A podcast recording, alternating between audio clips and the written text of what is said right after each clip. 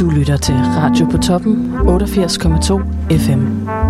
Vi sender nu Formiddag på toppen med Frederik Fode og Sara Bang.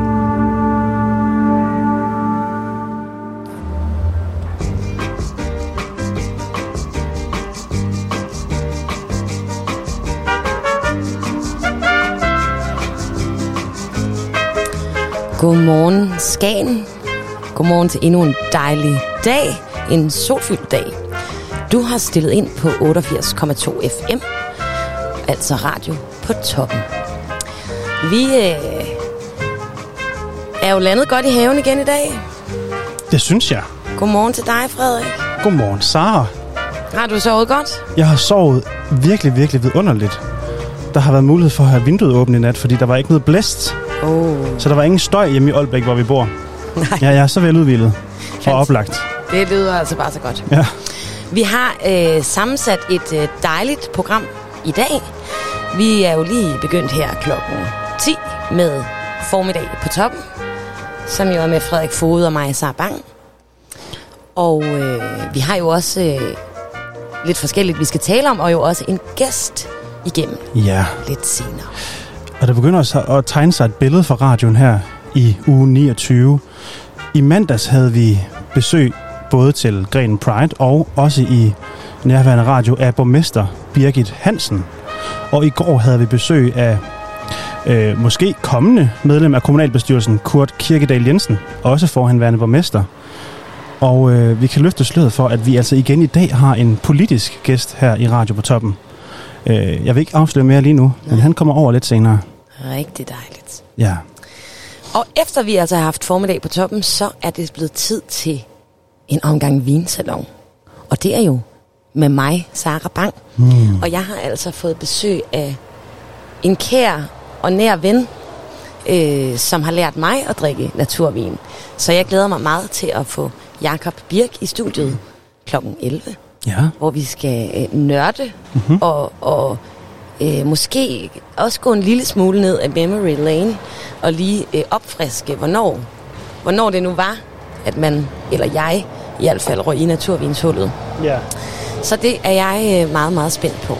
Så det er altså mondant drikkeri i din radio fra klokken 11, og men det, går, det er jo virkelig meget fint, det tror jeg med den uge, vi er i, og vi er i skal. Jeg tror egentlig, der er flere, end vi lige tænker, der drikker vin fra klokken 11 af i den her uge. Det er det. Jeg tænker jo også øh, simpelthen at opfordre alle til at, at finde sig til rette til klokken 11 i en klapstol i solen med, med måske lidt skygge ved ansigtet og en meget, meget, meget kold flaske rosé.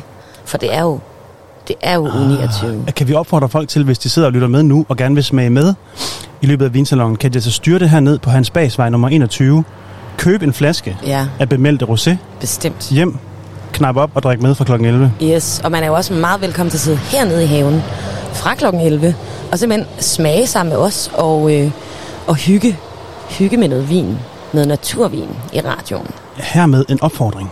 Og det er jo altså ved bedre dage, og vi bor jo på Hans Bagsvej 21 ved Drakmans hus. Vi har simpelthen fået lov til at være inde i hans havehus og skabe lidt vinstemning hernede. Ja. Men altså, der er jo faktisk sket noget inden for de seneste par dage. Ja. Og, og det er jo egentlig øh, utrolig langt fra, fra Skagen, det der er, er sket. Øh, fordi det er på det store internet. Men i netop det her klip, fordi i går viste du jo mig et klip. Og, ja, i går viste jeg dig noget, jeg synes var godt på internettet. Øh, lige præcis. Ja. Øh, og det var jo den kære Gita, Gita Nørby, hvor det faktisk øh, gik lidt vildt øh, for sig i et live-interview. Ja. Øh, og så øh, har jeg jo i de sidste dage øh, også at følge med i Last Week Tonight. Og der er der jo noget lidt skønt, fordi når nu at, øh, at medierne er, øh, har fokus på, på, eller udenlandske medier har fokus på noget af det, der sker i Danmark, så er det jo, i Danmark er det sådan her. Så vi bliver jo sådan en samlet nation, når vi pludselig bliver omtalt udefra. Hvilket der jo ligger noget, noget dejligt i. Ja. Men nu vil jeg altså lige prøve at spille et lille klip herfra og se, om, om det virker. Jeg glæder mig. Så nu må du lytte godt efter, også dig, kære lytter. Lige skrue lidt op herover. Ja.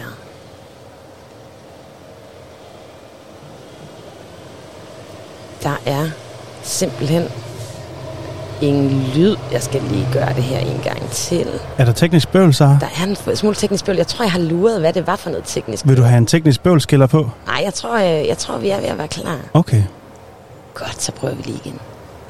Denmark's flagship broadcaster has just introduced a new children's show called John Dillermand that's essentially an animation about a man with a huge and uncontrollable penis. This man has a penis so massive and flexible it can save children from danger, fetch objects from a river, and even operate as a pogo stick. Yeah, it's true. Denmark has a kids show called John Dealerman about a claymation Super Mario who's dressed for a ski vacation and a 1920s beach party at the same time, and who, much more importantly, has a massive stripy snake dick. So I think now you can see why I wanted to talk to you so badly.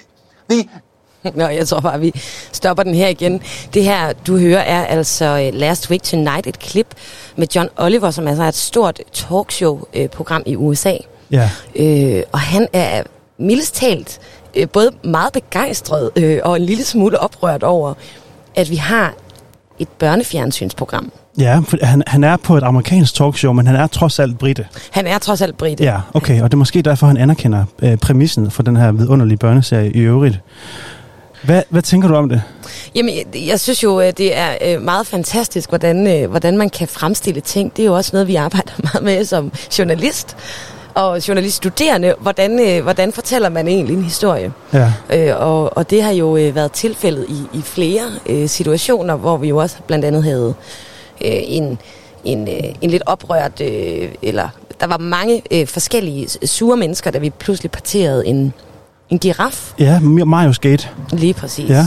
Og det var jo altså offentligt, og det mente øh, øh, de her med dyrepasser i Zoologisk Have, der var en meget naturlig del at vise, og øh, taler måske i virkeligheden meget godt ind i den danske ånd. Mm. Men der var altså en hel del oprør fra udlandet. Mm. Øh, og det er jo på en måde lidt det samme med den her. Altså det er jo en forarvelse over, vi har en, i de her også øh, øh, kønsdebatstider, at vi faktisk har lavet en tegnefilmsfigur, der nærmest har en magisk penis. Altså den kan jo simpelthen udrette alt. Mm-hmm. Øh, og øh, Men han er jo altså en, en moderne messiasfigur nærmest, John Dillermand, ikke? det er jo det. Men jeg synes i virkeligheden, altså kæmpestort kado til Danmarks Radio, som jeg ellers øh, synes øh, bukker under for nogle lidt mærkelige tendenser i tiden. Og så man sende den her øh, børneserie Ja. med en mand med en stor magisk pik. Fuldstændig. Ja, virkelig, virkelig i orden der Danmarks Radio. Men, og det er jo også noget, vi, det, som du siger, vi elsker det i det her land, når de, når de går op i noget, vi gør. Det er jo det. Når badevandet i København er godt. Ja. Når Noma har vundet en eller anden dum pris. Oh, ja. Og når vi har forarvet nogen med noget tv eller et eller andet ude i zoologisk have. Vi elsker det. Ja. Det er simpelthen altså en folke sport at Det- gå op i, at New York og USA synes noget om os. Lige præcis. Ja. og vi rent faktisk kan bringe noget til bordet. Så jeg vil da anbefale alle lige at gå ind og, øh, og se det her lille fine klip. Altså, ja, det var og se en- noget John Dillermand. Og se noget John Vis nu Dillermand. jeres børn den Dillermand. Nej, det er små 6 minutter, og man kan altså finde det overalt. Øh, man kan vidderligt søge på John Dillermand og, øh, og John Oliver. Så er man faktisk, øh, så er man der faktisk. Er, de, altså, er det fordi, de er forarvet, amerikanerne? Ja, altså John øh, Oliver er jo som sådan ikke farvet. Han synes, det er skønt. Han sidder jo, øh, som han plejer meget ivrigt på sin pind, og øh, fortæller om det her, fordi han er øh, i dyb fascination over, at man som flagship, altså som den store tv-station, Ja. kan lave børnefjernsyn, der er så politisk ukorrekt. Mm. I hvert fald med amerikanske briller. ja. Og hvad synes vi her på radioen? Skal vi danne os en holdning? Ja, jeg tror, det er tid til, at vi danner os en lille øh, holdning. Altså, øhm, og jeg vil nok mene, at den officielle holdning fra Radio på Toppen, den er, øh, den er glad. Den er glad. Vi vil gerne, vi vil gerne have noget politisk ukorrekt fjernsyn. Ja. Det kan vi godt lide. Godt. Du hørte det her først. Radio på toppen er altså begejstret for John Dillermand, og vi opfordrer dig til at se med. Og ikke mindst, sæt dine børn for en skærm. Det gør de sikkert for lidt i forvejen. Og vis dem noget John Dillermand. Hvis vi, øh, vi er begejstrede her på radioen. Det er vi. Og jeg kan jo altså bare også lige sige afslutningsvis for det her lille klip, at vi vil også meget gerne høre, hvad du synes om John Dillermand. Nu har vi jo talt om det i efterhånden lange tider. Det begyndte jo tilbage i januar. Men altså, du kan stadigvæk, hvis du har lidt tilbage derinde, så kan du jo ringe ind på 50 35 64 25 og give din mening til kende. Eller kig forbi studiet her i Drakmans Have på Hans Bagsvej 21. Så skal vi ikke høre et stykke musik? Jo, Er det ikke der, vi er? det er der, vi er. Fordi så synes jeg, vi sætter noget musik på, og så går jeg over og henter dagens gæst her i formiddagen. Her er det Bæk med Morning.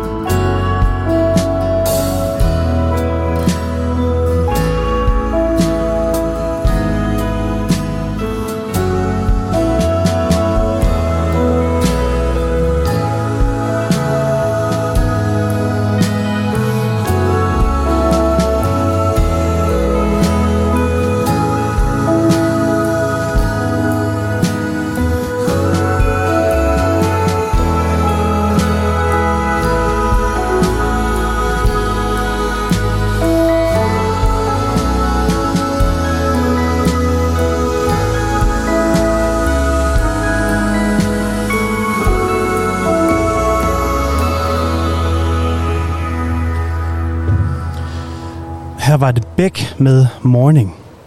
Og så er det altså blevet tid til at afsløre dagens gæst her i Radio på Toppen.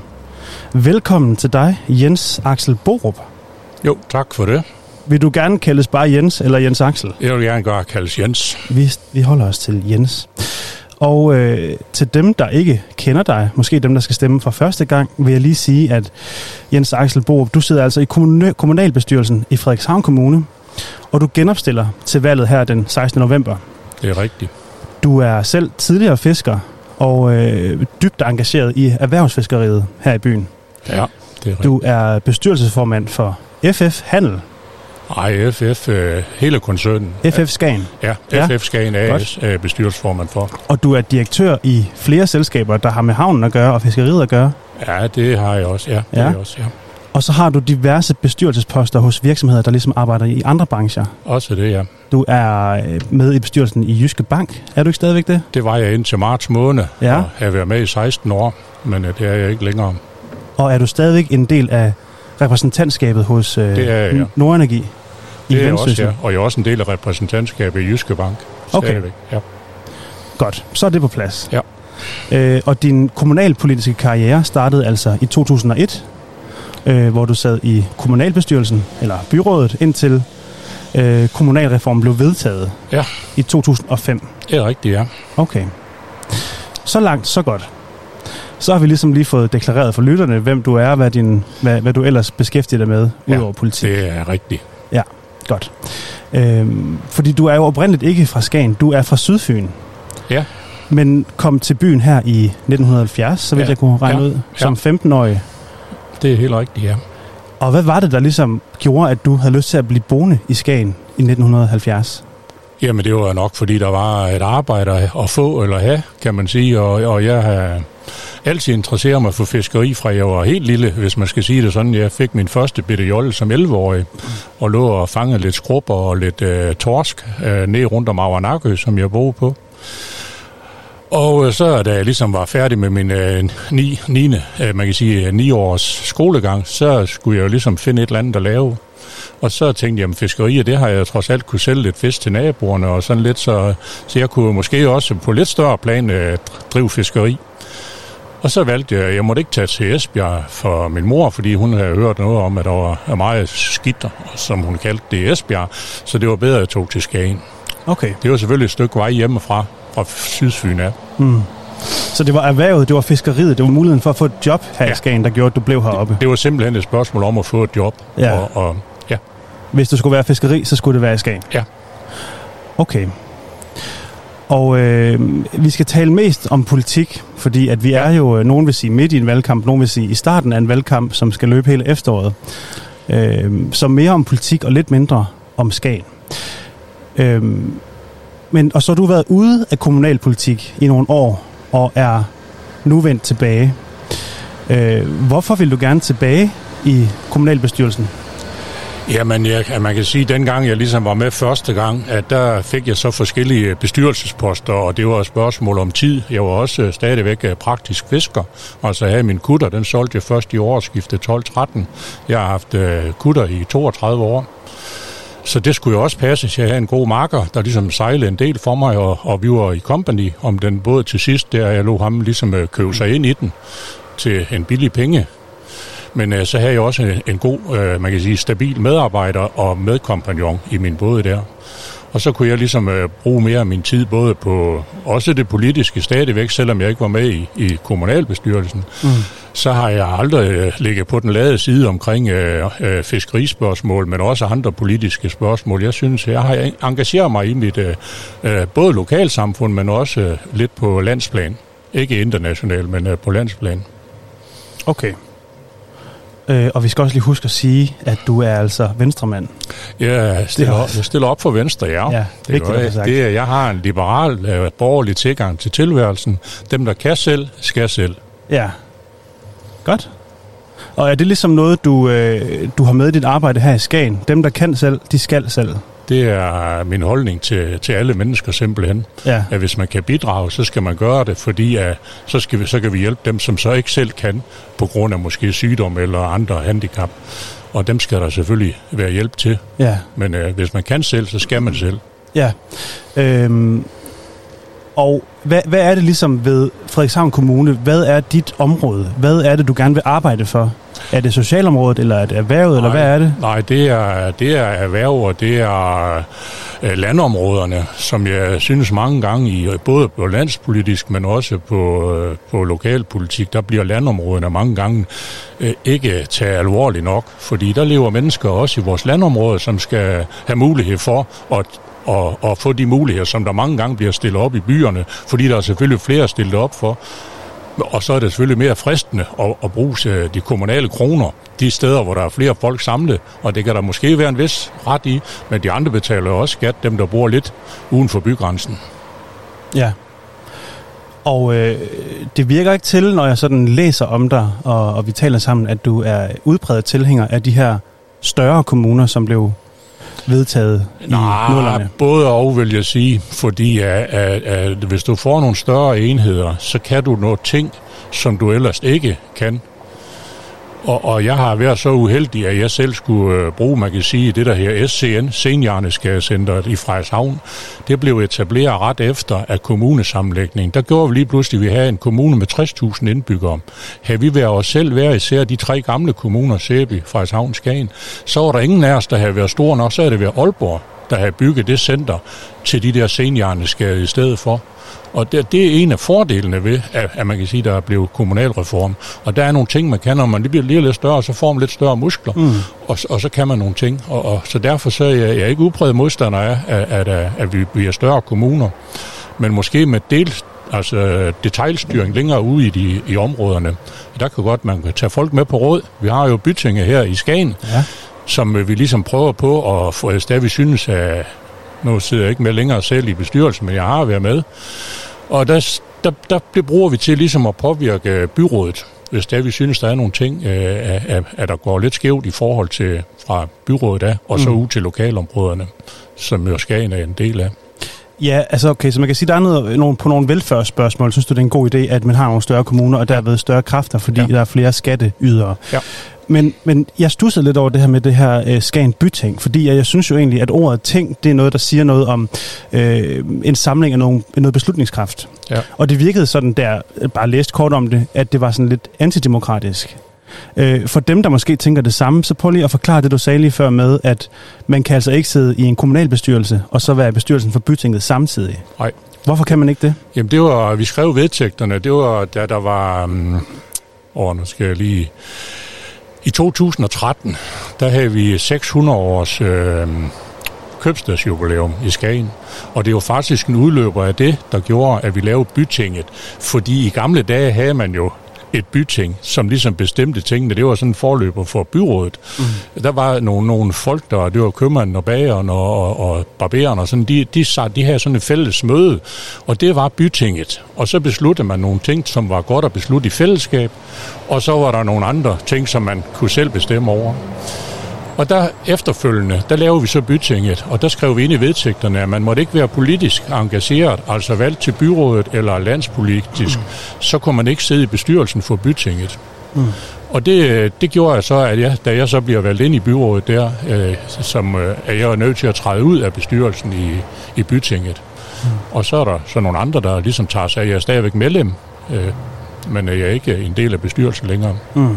Men det er en god måde at have et talerør ind til øh, det siddende byråd, kan man sige. Har det flyttet nogle vat at have det her Skagen byting? Har, har du kunne se, at de har fået noget ud af det? Mm, det er svært at pege på, fordi det er næsten lige godt, hvad du laver. Så er det svært at lige nøjagtigt pege på, det her har jeg fået ud af. Mm. Fordi at det er jo en løbende proces, at når det er, du 10 gange har påvirket nogen, så kan det være, at de lytter til, hvad der bliver sagt. Og, og sådan er vores samfund jo, at jo flere gange, og jo højere du kan få det op på dagsordenen, så bliver det lige pludselig et, et, et projekt, man godt vil engagere sig i, også fra politisk side af. Ja. Og der har jeg et helt varmt projekt, eller hvad man kan sige, noget helt konkret, som jeg også har arbejdet meget med, det er den 2 plus 1 vej, som der ligesom skal, skal laves ned fra Aalbæk rundkørslen og så herop til Flagbakkevej. At den blev besluttet i, uh, i det gamle Skagen byråd. Jeg var selv med til at, at, at, at træffe beslutningen. Og der laver vi sammen med amtet, fordi dengang der var det en amtsvej. at der skulle vi lave i fire etapper, skulle vi lave det her vej, fordi når nu vi skulle ud i havnen, det var også noget, der blev besluttet i det gamle Skagen byråd der fra efter nullerne der start. Mm. At man ville ligesom øh, have, have havnen til at udvise, at det var der omkring, der kunne lægges nogle arbejdspladser og noget. Og så var vi også nødt til at skulle have en ordentlig infrastruktur til ligesom at få det på plads. Og det er så lige efter det sidste nye øh, øh, hvad, øh, beslutning omkring øh, infrastruktur i Danmark, der var den der 2 plus 1 vej så med til at blive lavet færdig. Den var aftalt sammen med amtet, men der fik man kun lavet to etapper rundkørsel nu i Hulsi, og så udover heden, Hulsi Hede. Og så blev man lagt sammen, og så blev det vejdirektoratet, og de skulle bruge de penge, som var afsat til det over i noget, noget vej over i Køge Bugt. Der skulle laves noget mere motorvej, og så blev de penge bare inddraget, som skulle have lavet de sidste to etapper, som så bliver lavet nu her 15 år efter, ja. At det sådan set blev øh, planlagt. Så der kommer Og der har, mere... jeg været, der har jeg virkelig lagt mange kræfter i personligt. Jeg har besøgt, øh, både skrevet til trafikministeren, jeg har været over at besøge transportudvalget, og, og jeg har det sådan, når jeg bider mig fast i et eller andet, så prøver jeg på ligesom at, at hænge ved så længe som overhovedet muligt, indtil det lykkes. Ja. Ja. Okay, så vil jeg lige forsøge at gøre det samme, fordi nu sagde du lidt med, at, øh, at man kan altså ikke være politisk øh, engageret i kommunalpolitik og være med i bytinget samtidig.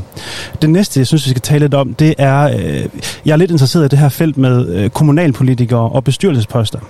Altså, der er jo en tradition for, at folkevalgte øh, kommunalpolitikere øh, sidder med i bestyrelserne i offentligt ejede selskaber eller selvejende institutioner, altså for eksempel i det lokale forsyningsselskab.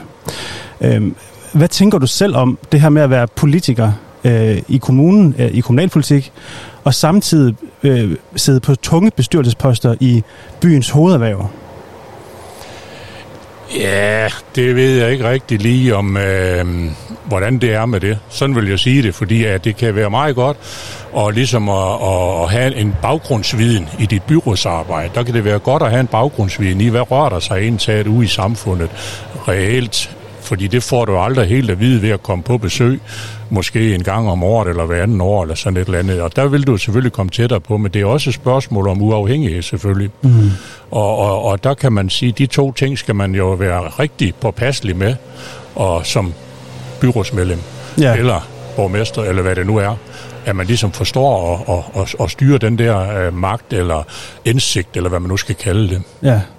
Altså, for der er jo rimelig bred konsensus om, at det er en god idé, at øh, medlemmerne af kommunalbestyrelsen eller af byrådet er... Øh, altså, der er en årsag til, at det kun er et, et, halvtid, et deltidsjob. Det er jo, at man skal netop engagere sig i det lokalmiljø, man bor i, så at de folk, der sidder i bestyrelsen, også har fingeren på pulsen, så at sige. De, Ja. de kender borgerne, ja. de kender stedet. Ja. Men det er jo noget andet end at være... Altså, du er simpelthen er bestyrelsesformand for den, så vidt jeg ved, største virksomhed i Skagen. Ja, det er rigtigt. Hvordan, altså, der, der kan jo opstå situationer, hvor borgernes interesser og erhvervslivets interesser ikke helt stemmer overens. Ja. Øh, og der er ligesom vil være brug for, at nogen øh, får en, en, en forlomme hist eller her. Øh, har du stødt på den slags situationer i dit arbejde her i kommunen? Det synes jeg ikke, jeg har. Okay. Altså, der har været en, en fin definition af, af, at jeg er bestyrelsesformand i FF, og jeg varetager FF's interesser, men det er ikke sådan, at jeg kan gå hen og og prikke en embedsmand på skulderen og så sige, at vi vil gerne lige have det sådan eller sådan. Det er der slet ikke noget af overhovedet. Og jeg bruger det heller ikke. Jeg kunne aldrig drømme om at bruge det, fordi det skal gå de officielle ruter, kan man sige. Og, og så må, må det, man tage stilling til det, når det så kommer ind som forslag eller forespørgsel, eller hvad det nu er. Ja. Så den vej har jeg aldrig, det har jeg aldrig nogensinde Nej, brugt. den vej. insinuerer her eller heller ikke, at du, Nej, nej, at du gør nej, det, nej. men det er bare, der er jo nogle... Øh, Ja. Det er jo et spørgsmål, som er værd at stille, fordi men at det er jo bestemt. åbenlyst Helt kan være bestemt. et problem. Ja. Ja, Man skal forstå og, og skille tingene af. ja. Ja. Okay. Øhm, altså, og lad os, så, så vil jeg godt øh, lige komme lidt mere til det med øh, bytinget her. Øh, fordi inde på jeres hjemmeside, så har I nogle, øh, nogle erklærede sådan, øh, hovedproblemer, som I gerne vil arbejde lidt for. Og det er altså det her med, at indbyggertallet det er faldende, og at befolkningen i stigende grad består af ældre borgere. Øh, og nu ved jeg godt, at du ikke sidder med i bestyrelsen i bytinget længere, men jeg tænker, at i, i og med, at du er en af initiativtagerne bag bytinget, så må det her også være noget, du synes som politiker. Jamen, det har du fuldstændig ret i. Okay. Det er problematisk, at vi er ved at få en ældre og ældre befolkning. Ikke fordi at ældre er godt, det er godt, man bliver gamle. Fordi det er jo tegn på, at man har, man kan sige, lever et sundt liv og, og på den måde. Så, så det, er, det er ikke så ked af, men jeg er ked af, at der ikke er flere unge mennesker, der, der ligesom bosætter sig i vores by. Mm. Men, men det er ligesom om, at det er, vi ligger nærmest ude på en ø. Altså, der, der er den der ene vej, som går herop, og, og du skal tilbage, hvis du skal for eksempel studere, så skal du i minimum til, til Aalborg stort set. Der er også uddannelser tættere på, men stort set så er det universitetet i Aalborg, der trækker. Og det er problematisk for vores, øh, vores by, fordi der skal være nogle unge mennesker til at sætte nogle øh, børn i børnehave og vuggestuer og nogen i skolerne og sådan ikke også. Ikke fra vi er gået fra at have fire skoler i Skagen, så har vi reelt kun to i dag, hvor er den ene har valgt kun at have et spor. Og det vil så sige, og, og så er der 450, mener jeg, på, på Skagenskolen, ikke også, ikke? Mm. Hvor vi før, øh, hvis vi går 30 år tilbage, så var der 2500 skolebørn i Skagen mod nu 550-600 skolebørn i Skagen. Det er problematisk. Mm. Og, og jeg mener kun, man kan løse det ved at skabe arbejdspladser. Du er nødt til at skabe arbejdspladser til dem, som er i den fødedygtige alder, og derved kan du få nogle børn til børnehave og, og, og skoler og sådan. Fordi det er et velfungerende samfund. Mm. Hvis du kun har ældre mennesker, så dør det jo som regel i løbet af en 20-30 år. Mm. Og du er jo simpelthen i den øh, gunstige position, at du kan være med til at bestemme, hvordan I gerne vil løse det her problem. Hvad, hvad så du, at man gerne gjorde? Jamen, jeg synes, det er rigtig godt, det spor, vi går af ved at udvide havnen, som vi har gjort her i tre etapper siden øh, i 7 og i 15, og nu her igen i 21. Det er bare rigtig godt, fordi det er, kaster hele tiden nogle arbejdspladser af sig rundt om. Men en del af det bliver også et af automatisering og mekanisering og robotter og sådan noget. Mm. Det, det er ikke så meget, man flytter arbejdspladserne ud, men det er mere med automatisering, der gør, at det giver ikke den fulde effekt, kan man sige. Hvor der førhen skulle bruges måske 15 trukchauffører, så vil du sætte robotter ind, og så ikke til at køre truks, men til at håndtere den, øh, de varer, de så kører frem og tilbage med, så skal der måske kun bruges 10 mand. Mm. Og det vil sige, så får du ikke helt den effekt ud af det, som du måske... Men der er ikke andet at gøre, end prøve at blive ved med at åbne op for... Men vi har også et andet problem, som, eller et problem, det er måske, men øh, det gennem tiderne har man synes, at Skagen Odde er så vigtigt et sted, som man har lagt rigtig mange fredninger ned over øh, vores område. Og det gør jo, at lige pludselig så kan du ikke udvide længere. Der er faktisk, hvis du øh, tager fredningsgrænserne rundt omkring Skagen by, så er der jo kaske 20 meter tilbage nogle steder. Ellers så er du ude ved kanten af, og du må ikke bygge i fredet område, landskabsfred, det siger du må ikke bygge. Mm. Og det vil sige, at vi begynder faktisk at ramme sådan, at vi har ikke mere område tilbage. Du sagde før, at der har boet 14.000 mennesker her for Ja. indtil sådan relativt nylig. Ja, men du Men nu er vi jo nede på 8. Er der ikke plads til flere mennesker i byen? Jo, men du ved jo også godt, at dengang der, der kunne man godt bo øh, mand og kone og så fire børn i en toværelseslejlighed. Og det finder man sig jo ikke i i dag. I dag der bor der nok kun én i den der toværelseslejlighed. Det vil sige, at du har stadigvæk brug for yderligere beboelse og sådan ikke. Men det er også til, til at, at lave udvidelse af et erhverv. Altså jeg synes, at det er nødvendigt Hmm. at få noget mere plads. Og Ja. ja. det, det er svært, når der er, der er fred hele vejen rundt. Ja, øh, og du nævnte Skagen Havn og øh, øh, erhvervsfiskeriet som en mulighed for at lave flere arbejdspladser. Man kan sige, at arbejdspladserne er jo faktisk forsvundet fra Skagen Havn, som du selv nævnte lige inden vi gik, gik på her, fordi på grund af automatisering og effektivisering.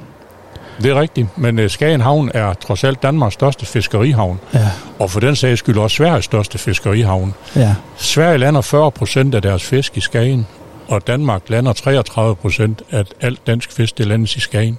Så man kan sige, at man har gjort, hvad man kunne for at prøve at holde fast i råvarerne, og det er råvarerne, der bestemmer, om der er arbejdspladser. Så altså, vi kan nok ikke forvente, at vi skal op og have 50 procent af de danske fisk, men vi, vi kæmper for ligesom at holde fast i råvarerne. Det gør Mm. vi, og det er det, der betyder noget i forhold til arbejdspladser. Det er, hvor mange råvarer vi får ind. Og råvarer, der snakker vi så om fisk, Så du gerne en udvidelse af Skagen Havn simpelthen? Ej, vi skal ikke. Øh, lige nu tror jeg nok, vi har det areal, vi har brug for sådan rundt omkring. Der, der er ledige arealer på Skagen Havn. Men øh, det var ikke 10 år, før man skal spekulere i, om man skal have noget... Vi ligger super godt, man kan sige, på den, øh, den grønne motorvej, som går lige her uden for grenen. Der, der, der alle skibe, der kommer ind fra Østersøen, og jo mere udvikling de får ind i Østersøen, jo flere skibe kommer der forbi med varer og materialer og sådan, ikke også? Ikke i dag, der, der sejler vel 70-80.000 skibe rundt grenen. Hmm. Så, så derfor så er det, er, ligger vi super godt til for eksempel bunkring og uh, rengøring af skibe og masser af ting, som vi kan, som vi kan udvikle på. Mm. Ja. Mm, Man kan sige, øh, jeg talte med Kurt Kirkedal her i går i radioen, og han nævnte, at øh, han var inde i problemet, at øh, der er for få unge mennesker, der flytter til byen. Øhm, men at der også er for få øh, ressourcestærke, højtuddannede mennesker, der flytter til byen. Hvordan er du enig i den proble- problemstilling i øvrigt? Jeg har det lidt øh, ambivalent i forhold til res- ressourcestærke mennesker. Forstå på den måde, jeg sidder her med en 9. klasse skole, det er, så har jeg en førstegrads fiskeskibereksamen. Mm. Og hvis jeg må have lov at være en lille smule øh, beskeden over for mig selv, så synes jeg faktisk, at jeg klarer mig meget godt. Jeg har både indsigt i, hvad der foregår, jeg har haft øh, bestyrelsesposter i Danmarks næststørste bank, og, og sådan, så det der med, at man absolut skal have en eller anden akademisk uddannelse, det er jeg ikke enig om. Det er mere viljen til at ville. Det giver faktisk evnen til at kunne. Det, det er jeg helt med på, og du er jo bragt det enormt vidt. Og det er jo også, der er jo masser af eksempler på, at man som øh, med, med lav eller nærmest ingen uddannelse kan nå alle mulige ting. Ja. Vi har en, øh, en minister, som også har en klasse i den her regering. Altså alt, alt er muligt. Ja. Øh, det er ikke det, jeg anfægter, men, men øh, hvis man ligesom gerne vil lave... Er du ikke enig i, at, at man er nødt til at have altså, øh, et bredt udpluk af mennesker i en by, for at det kan fungere? Altså fordi ellers så bliver Skagen vel bare en, en industriby i langt højere grad, hvis man kun laver arbejdspladser til havnen. Jo, det øh, kan du godt mene. Altså, ja. jeg, jeg siger sådan, så hvis der er mulighederne er der, så skal der bare være nogen til at udnytte dem. Og så er jeg lige glad, om de har været på universitetet, eller de kommer sådan set med deres hænder og gerne vil. Okay. Det, øh, det, det, det tror jeg, at man ligesom, at man er, i dag der har man sådan en eller anden, alle skal have en eller anden form for en, en universitetsuddannelse eller et eller andet, for man er noget. Og det er jeg ikke enig i. Nej. Men for mange mennesker betyder det jo enormt meget. Noget af det vigtigste for mange mennesker. Jamen det er deres Ja. egen selvforståelse, og så samfundets forståelse over for det også. Der er for lidt forståelse for dem, der bare tager fat, altså tager hænderne op af lommen og så kører på. Okay. Ja. Øhm, ser du andre muligheder for at tiltrække unge mennesker til øh, Skagen, udover at, at, at gøre øh, fiskerierhvervet øh, større og altså få, lave flere arbejdspladser den vej? Ja, Vi har jo lige nøjagtigt øh, nu her, øh, lige nøjagtigt her, øh, den der podediskussion kontra, skal man være servitrice eller tjener i en restaurant. Og der er det klart, med det sommerliv, som vi har nu her, der er det svært at, at, at tiltrække de unge mennesker, der har brug for. De er også blevet mere bevidste om. Førhen, der kunne du sådan set stoppe tre mennesker ind, som jeg sagde, i, i, i en toværelseslejlighed, eller fire måske oven i købet, ikke også? I dag, der vil de have hver sin lejlighed, og der skal også helst være, der skal være internetforbindelse og wifi, og jeg skal komme efter dig, for at de overhovedet overvejer og vil tage til Skagen, og så have et sommerjob. Så det er også noget med holdningen til, at man kan tjene sine penge på andre måder. Eller også så er vi blevet så rigt i samfund, så det ikke er nødvendigt for unge mennesker på samme måde at, at tage et sommerjob. Okay, så jeg bare lige, altså, der er jo det problem her i byen, at de unge, når de er, har gået i øh, skole her i byen, så flytter de ud. Ja. Og mange af dem, øh, er, er min opfattelse, kommer ikke tilbage. Ja. Øh, der er jo ligesom to måder at løse det på. Det er at holde fast i dem, der er født og opvokset her. Og så er der den anden mulighed, at tiltrække flere unge. Ja. Om så de, om, om så de er, er, har en, øh, om de er magister, om de har en kant mal, om de er fiskere, det er jo fuldstændig ligegyldigt. Ja. Men altså, der er brug for at tiltrække flere unge, og det kan godt være, at jeg spørger om det samme en gang til, men, men øh, jeg er bare lidt mere interesseret i at høre lidt mere om, hvordan du synes, man skal gøre det. Jamen altså, der, for tiden der er i fiskeindustrien, der er der øh, rigtig mange øh, udenlandske statsborgere, letlænder, øh, litauer og, og, og vores værft, altså vores fantastiske værft, som er vokset fra at være et, et lille lokal værft til i dag at være et internationalt, der bygger de fineste pelagiske travler, altså noget store både på 60-90 meter, ikke også, ikke? Og, og det gør bare, at, der skal bruges noget arbejdskraft. Mm-hmm. Den arbejdskraft kan vi ikke få danskere til at, at tage herop og tage, men vi kan få rumænere, vi kan få litauer, vi kan få tyskere og, og, og andre nationale, som sådan set ikke har arbejdet derhjemme, de kommer herop. Mm. Og det er mange gange unge mennesker. Og så har de mange gange, når de har været heroppe i et år eller tre, så køber de simpelthen et hus herop, og så bosætter de sig herop. Og så lige pludselig, så har vi øh, dem inde i vores børnehaver, de børn fra dem der, mm-hmm. også, ikke? Der tror jeg på, at der er en mulighed for at udvide det yderligere. Vi skal, vi skal måske ud til de lande, der hvor vi ved, de byer, de kommer fra. Der kan du se, om du kender jo ham der, Petrok, eller hvad pokker han nu hedder, mm-hmm. ham polakken der, hvad det er. Prøv at se, han har sådan set skabt sig en god tilværelse ved at være elektriker i Skagen, eller tømmer, eller hvad det nu er. Kunne du ikke tænke dig, var det ikke noget for dig også at komme op, og, og, og du kan købe dig et hus, som du sådan set selv ejer, mm. for den løn, du får for at arbejde nede på Skagen, øh, på Karsten Skibsværft. Mm. Og lige sådan også i en del af fiskeindustrien, der har man også det samme, at du kan sådan set tjene dig en løn, så du kan bo i dit eget hus. Det er der masser af, øh, man kan sige, andre nationaliteter, der ikke kan. Mm. Og, og det kunne jo være med det, men der skal nok noget opsøgende arbejde til, at vi skal ud og så fortælle de unge mennesker andre steder. Og jeg er ligeglad, om de snakker rumænsk, eller de, de snakker litauisk, eller hvad de snakker. For de er gode, rigtig, rigtig, rigtig mange af dem er rigtig øh, gode borgere, forstået på den måde. Det er sgu ikke dem alle sammen, der stjæler. Det er der nogle enkelte stykker, som ødelægger det for det store flertal. Mm. Fordi de er flinke, de er omgængelige, de mennesker der. Mm. Så jeg ser ikke det, det der som et problem. Det der med, at man også skal tjene 450.000, for at man kan få øh, en mulighed for at bo i Danmark, det er ikke, jeg synes ikke, det er i orden. Er det som politiker eller som erhvervsmand, at du er tilhænger af udlandsk arbejdskraft? Jeg skiller ikke øh, på den måde mit øh, polit- politik og mit øh, erhverv så meget af. Okay. Altså, jeg synes generelt, at hvis jeg, det er igen det, hvis jeg synes, det er en mulighed, så skal vi arbejde på det. Så, så derfor så er det noget af det, jeg godt vil være med til at arbejde for. Okay. Ja. Så det, så det er ikke så vigtigt for dig, hvem der kommer hertil, så længe der bare kommer flere mennesker til, Unge mennesker. flere unge mennesker. Ja. Om de så er fra Litauen, eller Polen, eller Letland, eller Skanderborg, det er egentlig dig. Det gør ikke så meget. Okay. Bare de kommer, og de tager det stykke arbejde, og sådan set ligger, vi ikke kan få udført i dag. Ja.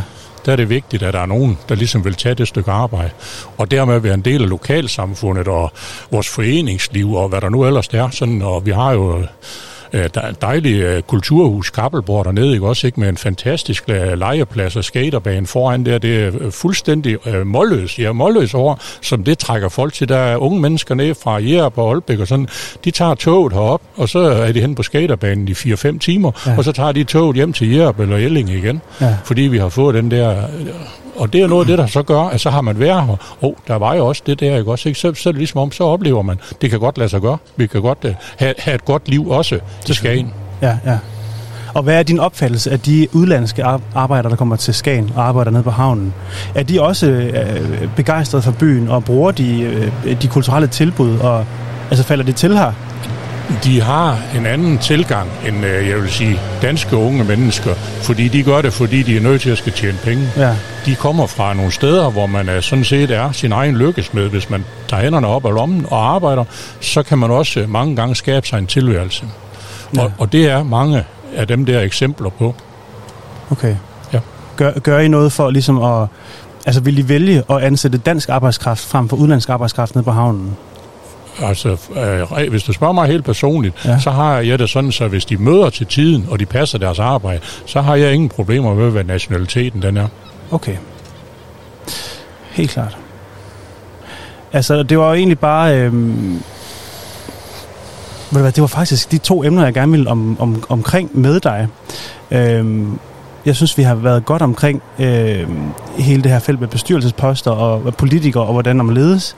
Og så alt det her med øhm, at tiltrække flere unge, gøre det attraktivt for for flere unge mennesker at komme til Skagen. Øhm, er der noget, du gerne vil sige afslutningsvis? Nej, men øh, jeg hører mange, der siger, at, at, at Skagen er jo under afvikling, og det var bedre i gamle dage. Og, og jeg vil bare sige, at de gamle dage var absolut ikke bedre end de dage, vi har i dag. Vi har en fantastisk by med et fantastisk øh, udbud af kunstmuseer og kultur. Vi sidder her i Drakmas have, ikke også ikke? Og, og hviler lidt på laverbærene af det, der var 130 år gammel og sådan, ikke også ikke? Jamen, jeg synes sådan set, at vi har det hele. Vi skal bare, øh, bare gå i gang og, og tage de muligheder, der er. Og med de ord, så synes jeg, at uh, Jens Axel Borup, tak fordi du kom ned forbi radioen og snakkede lidt Skagen og lidt politik og lidt erhverv. Har du, jeg ved godt, vi ikke har forberedt det her, men har du et uh, musikalsk ønske, du kunne tænke dig at høre her i radioen? Nej. Det er her også helt okay at sige nej. Nej, vi havde heller ikke aftalt det på forhånd. Jo, hvis det skulle være, Ja. så den, øh, hvad her det, danser med drenge, øh, er der nogen i himlen? Drenge, er der nogen i himlen? Jeg ser ikke, om den- om den findes på... Godt, den er her. Ja. Jens, tak for besøget. Ja. Her får du danser med drenge i din radio. Ja.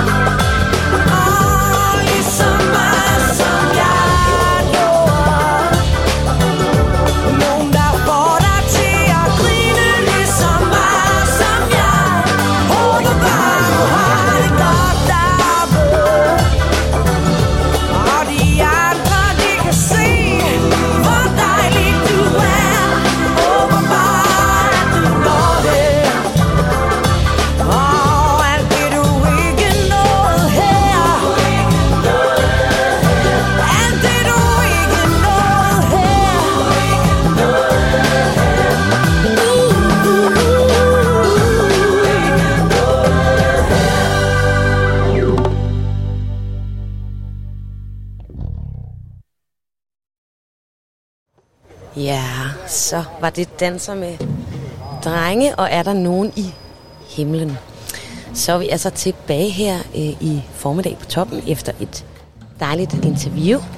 Og det er jo blevet tid til en lille vejrudsigt. Vi har jo altså i dag den 21. juli. Klokken er 10.51, og temperaturen her i Skagen er 20 grader. Der er altså kun sol på programmet i dag. Høj sol og ingen skyer. Det kan vi se frem til. Der er en meget svag vind, der bliver til en lidt lettere vind, og igen til en svag. Så det er altså med at komme ud og nyde det. Temperaturen sniger sig op på 21 grader.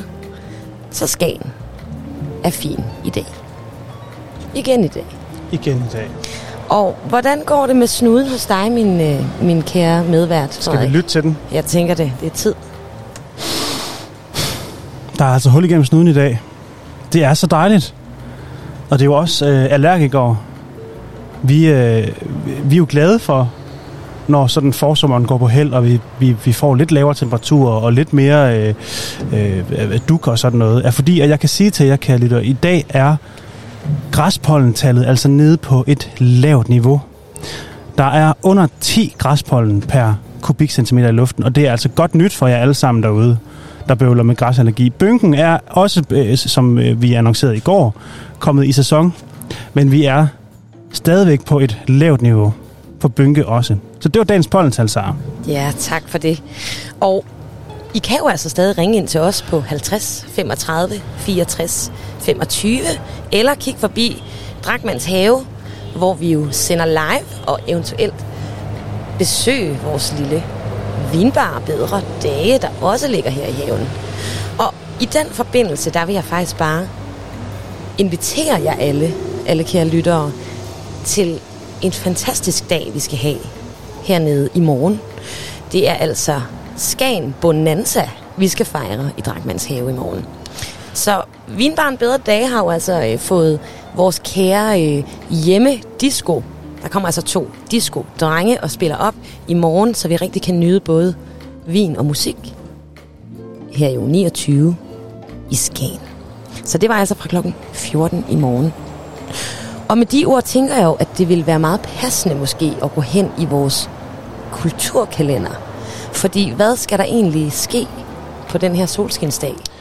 Jeg har den simpelthen ikke foran mig. Vil du ikke øh, give os en kulturkalender, hvis du har den? Ved du hvad, jeg finder den da bare lige frem. Det kan jeg i hvert fald. Så kan du finde lidt Så står jeg for underlægget. Ja, lige præcis. Og det er jo altså 21. juli, og den poppede frem her. Er du klar? Jeg er klar. Det er uge 29, og der er godt gang i Skagen. I dag den 21. juli er det 175 år siden, at vi mistede Thorvald Bindesbøl. Til dem af jer, der lige skal have opfrisket, hvem han var, så kan jeg jo fortælle, at Thorvald Bindesbøl var en dansk arkitekt og formgiver med, med, med jævne mellemrum her i Skagen. Bindesbøl kom i kulturkanonen, kanonen, kanonen, øh, øh, for sit livsværk. Heriblandt kan nævnes øh, glaserede krukker, etiketter til Carlsberg Pilsner, samt fiskepakhusene i Skagen og Skagen Kirke, som han er særligt kendt for på disse kanter. Han havde flere og længerevarende ophold i Skagen og var en markant skikkelse i kredsen omkring Skagensmalerne, og ikke mindst en gruppe af kunstnere, som var med til at stifte Skagens Museum. Igen i dag kan du altså opleve Feed the Band på Skagen Bryghus, hvis du ikke nåede forbi i går. Det er en trio, der spiller et bredt repertoire til enhver tænkelig lejlighed. Det er i dag kl. 15 til 18 på Kirkevej 10 ved Skagens Bryghus. Så er der mere musik. Ole Bæks trio på Bodilles Kro. Trioen spiller god gammeldags bluesmusik med guitarist og sanger Ole Bæk som frontfigur. Og der er et livligt kropssprog, et arsenal af rock and roll positurer, et smittende humør og en sympatisk vilje til at præsentere numrene og deres baggrund. Ole Bæk kommer fra det midtjyske musikmiljø, og han er kendt for sit energiske sceneshow. Det er altså i dag også kl. 15 og til 17.30, men igen fra 20 til 22.30. Og det var som nævnt hos Bodilles Kro, og det er altså på Østre Strandvej nummer 11. Så er det i dag blevet sidste tur med aftensang ved Vippefyret. Oh. For tredje og sidste gang denne sommer indbyder operasanger Jens Christian Vandt til aftensang ved Vippefyret. Det er altså kl. 21 i aften. Der er gratis adgang, og sangbladet uddeles på pladsen. Alle er velkomne, uanset om man kan synge eller ej. Sangene sættes i leje, så alle kan synge med. Aftensang ved Vippefyret er en smuk og stemningsfuld måde at afslutte dagen på. Med fællessang og med, den populære, og med populære sange på programmet. Blandt de sange, der skal synges onsdag er hvor smiler farver i Danmark er jeg født. En yndig og frydefuld sommertid. Du som har tændt millioner af stjerner. Og der står et slot ved Vesterled. Aftensangen afsluttes med Skagens-sangen Erindring. Og ligesom de to forrige gange, så er det altså gratis at være med. Der var altså ved de foregående, som Jens Christian Vandt også har været i studiet at fortælle om, der har der altså været op mod 800 deltagere. Så det er med at skynde sig afsted, hvis man vil være med til aftensang. Kæmpe anbefaling her fra radioen. Det må man bare sige. Ja, Så der er lidt forskelligt at gå i krig med øh, i Skagen i dag.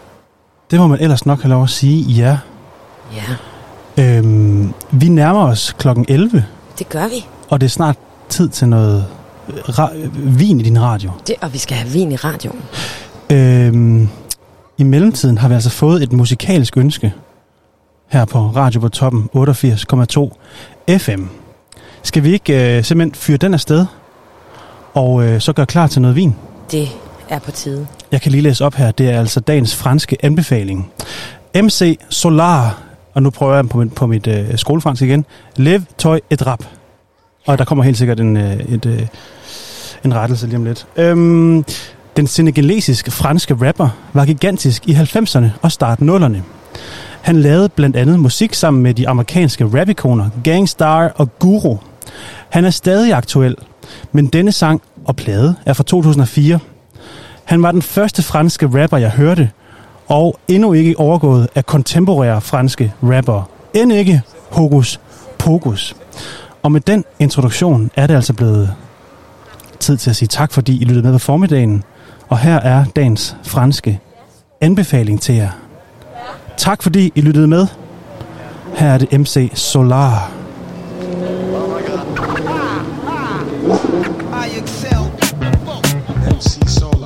Au Sénégal, mes deux parents venaient du Tchad. Fils du Sahel, j'avais les envies du roi Fad. Mais je suis venu ici dans un foyer à Saint-Denis avec mes frères et sœurs. On déménage pour Évry. Ma mère fait des ménages dans des centres hospitaliers. Elle sait que le savoir sera mon seul allié. Elle rentre tard le soir, moi je joue au football. Accélération, grand pont, ensuite je shoot goal. Colonie de vacances, en Haute-Savoie. On contrôlait les moniteurs sans avoir le BAFA. Puis trip en Égypte, école française du Caire. Pour parfaire mon flow et mon vocabulaire. J'ai appris l'humilité, la peur des cartouches. Pur style de sniper, camouflage pas aux mouches. J'ai vu des mecs partir à l'île au Chalon. Des manifs étudiantes, des contre-manifs, des jalons. Puis j'ai passé des journées dans des bibliothèques. Des nuits entières dans la rue face à la médiathèque. Pris le microphone de le wagon 8 à la gare de triage en côtoyant des gens qui étaient pas dans les rouages. À cette époque en plein Paris y avait des skinheads. Tu venais du bled, il ne fallait pas crier à l'aide. Mais être apte à garder le même cap. Peut-être parce qu'un jour un type m'a dit vas-y lève-toi et rap.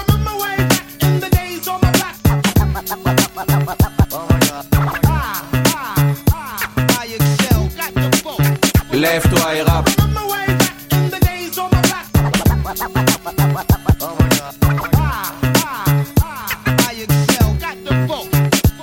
Il y a eu le temps du globo, du bobino, du Rex Club. Péniche Ruby pour le rubadub. Le high fight, Polino, Kwame, Chroma, Yotman, Lord, Zelko, Djadja pour Moucha Pata. Le luxe n'est pas Lexus, mais les kilomètres de boxer. Ou comme les musulmans fumant, c'est tagué dans le RER. On prenait le métro avec un regard d'esthète. Une casquette pour check and plaît à ticarette. En mec honnête, j'allais chercher des jobs au CIDJ.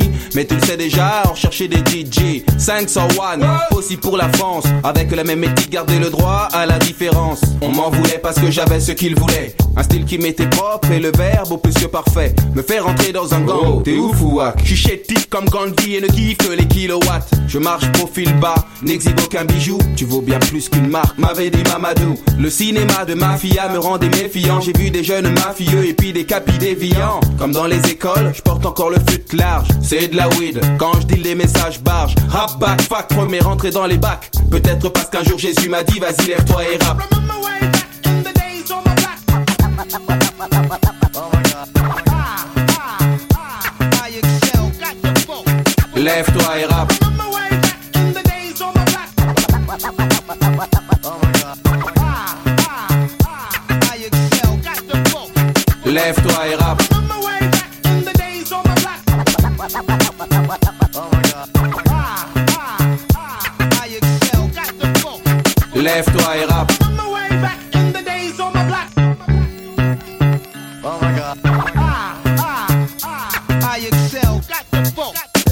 MC Solar.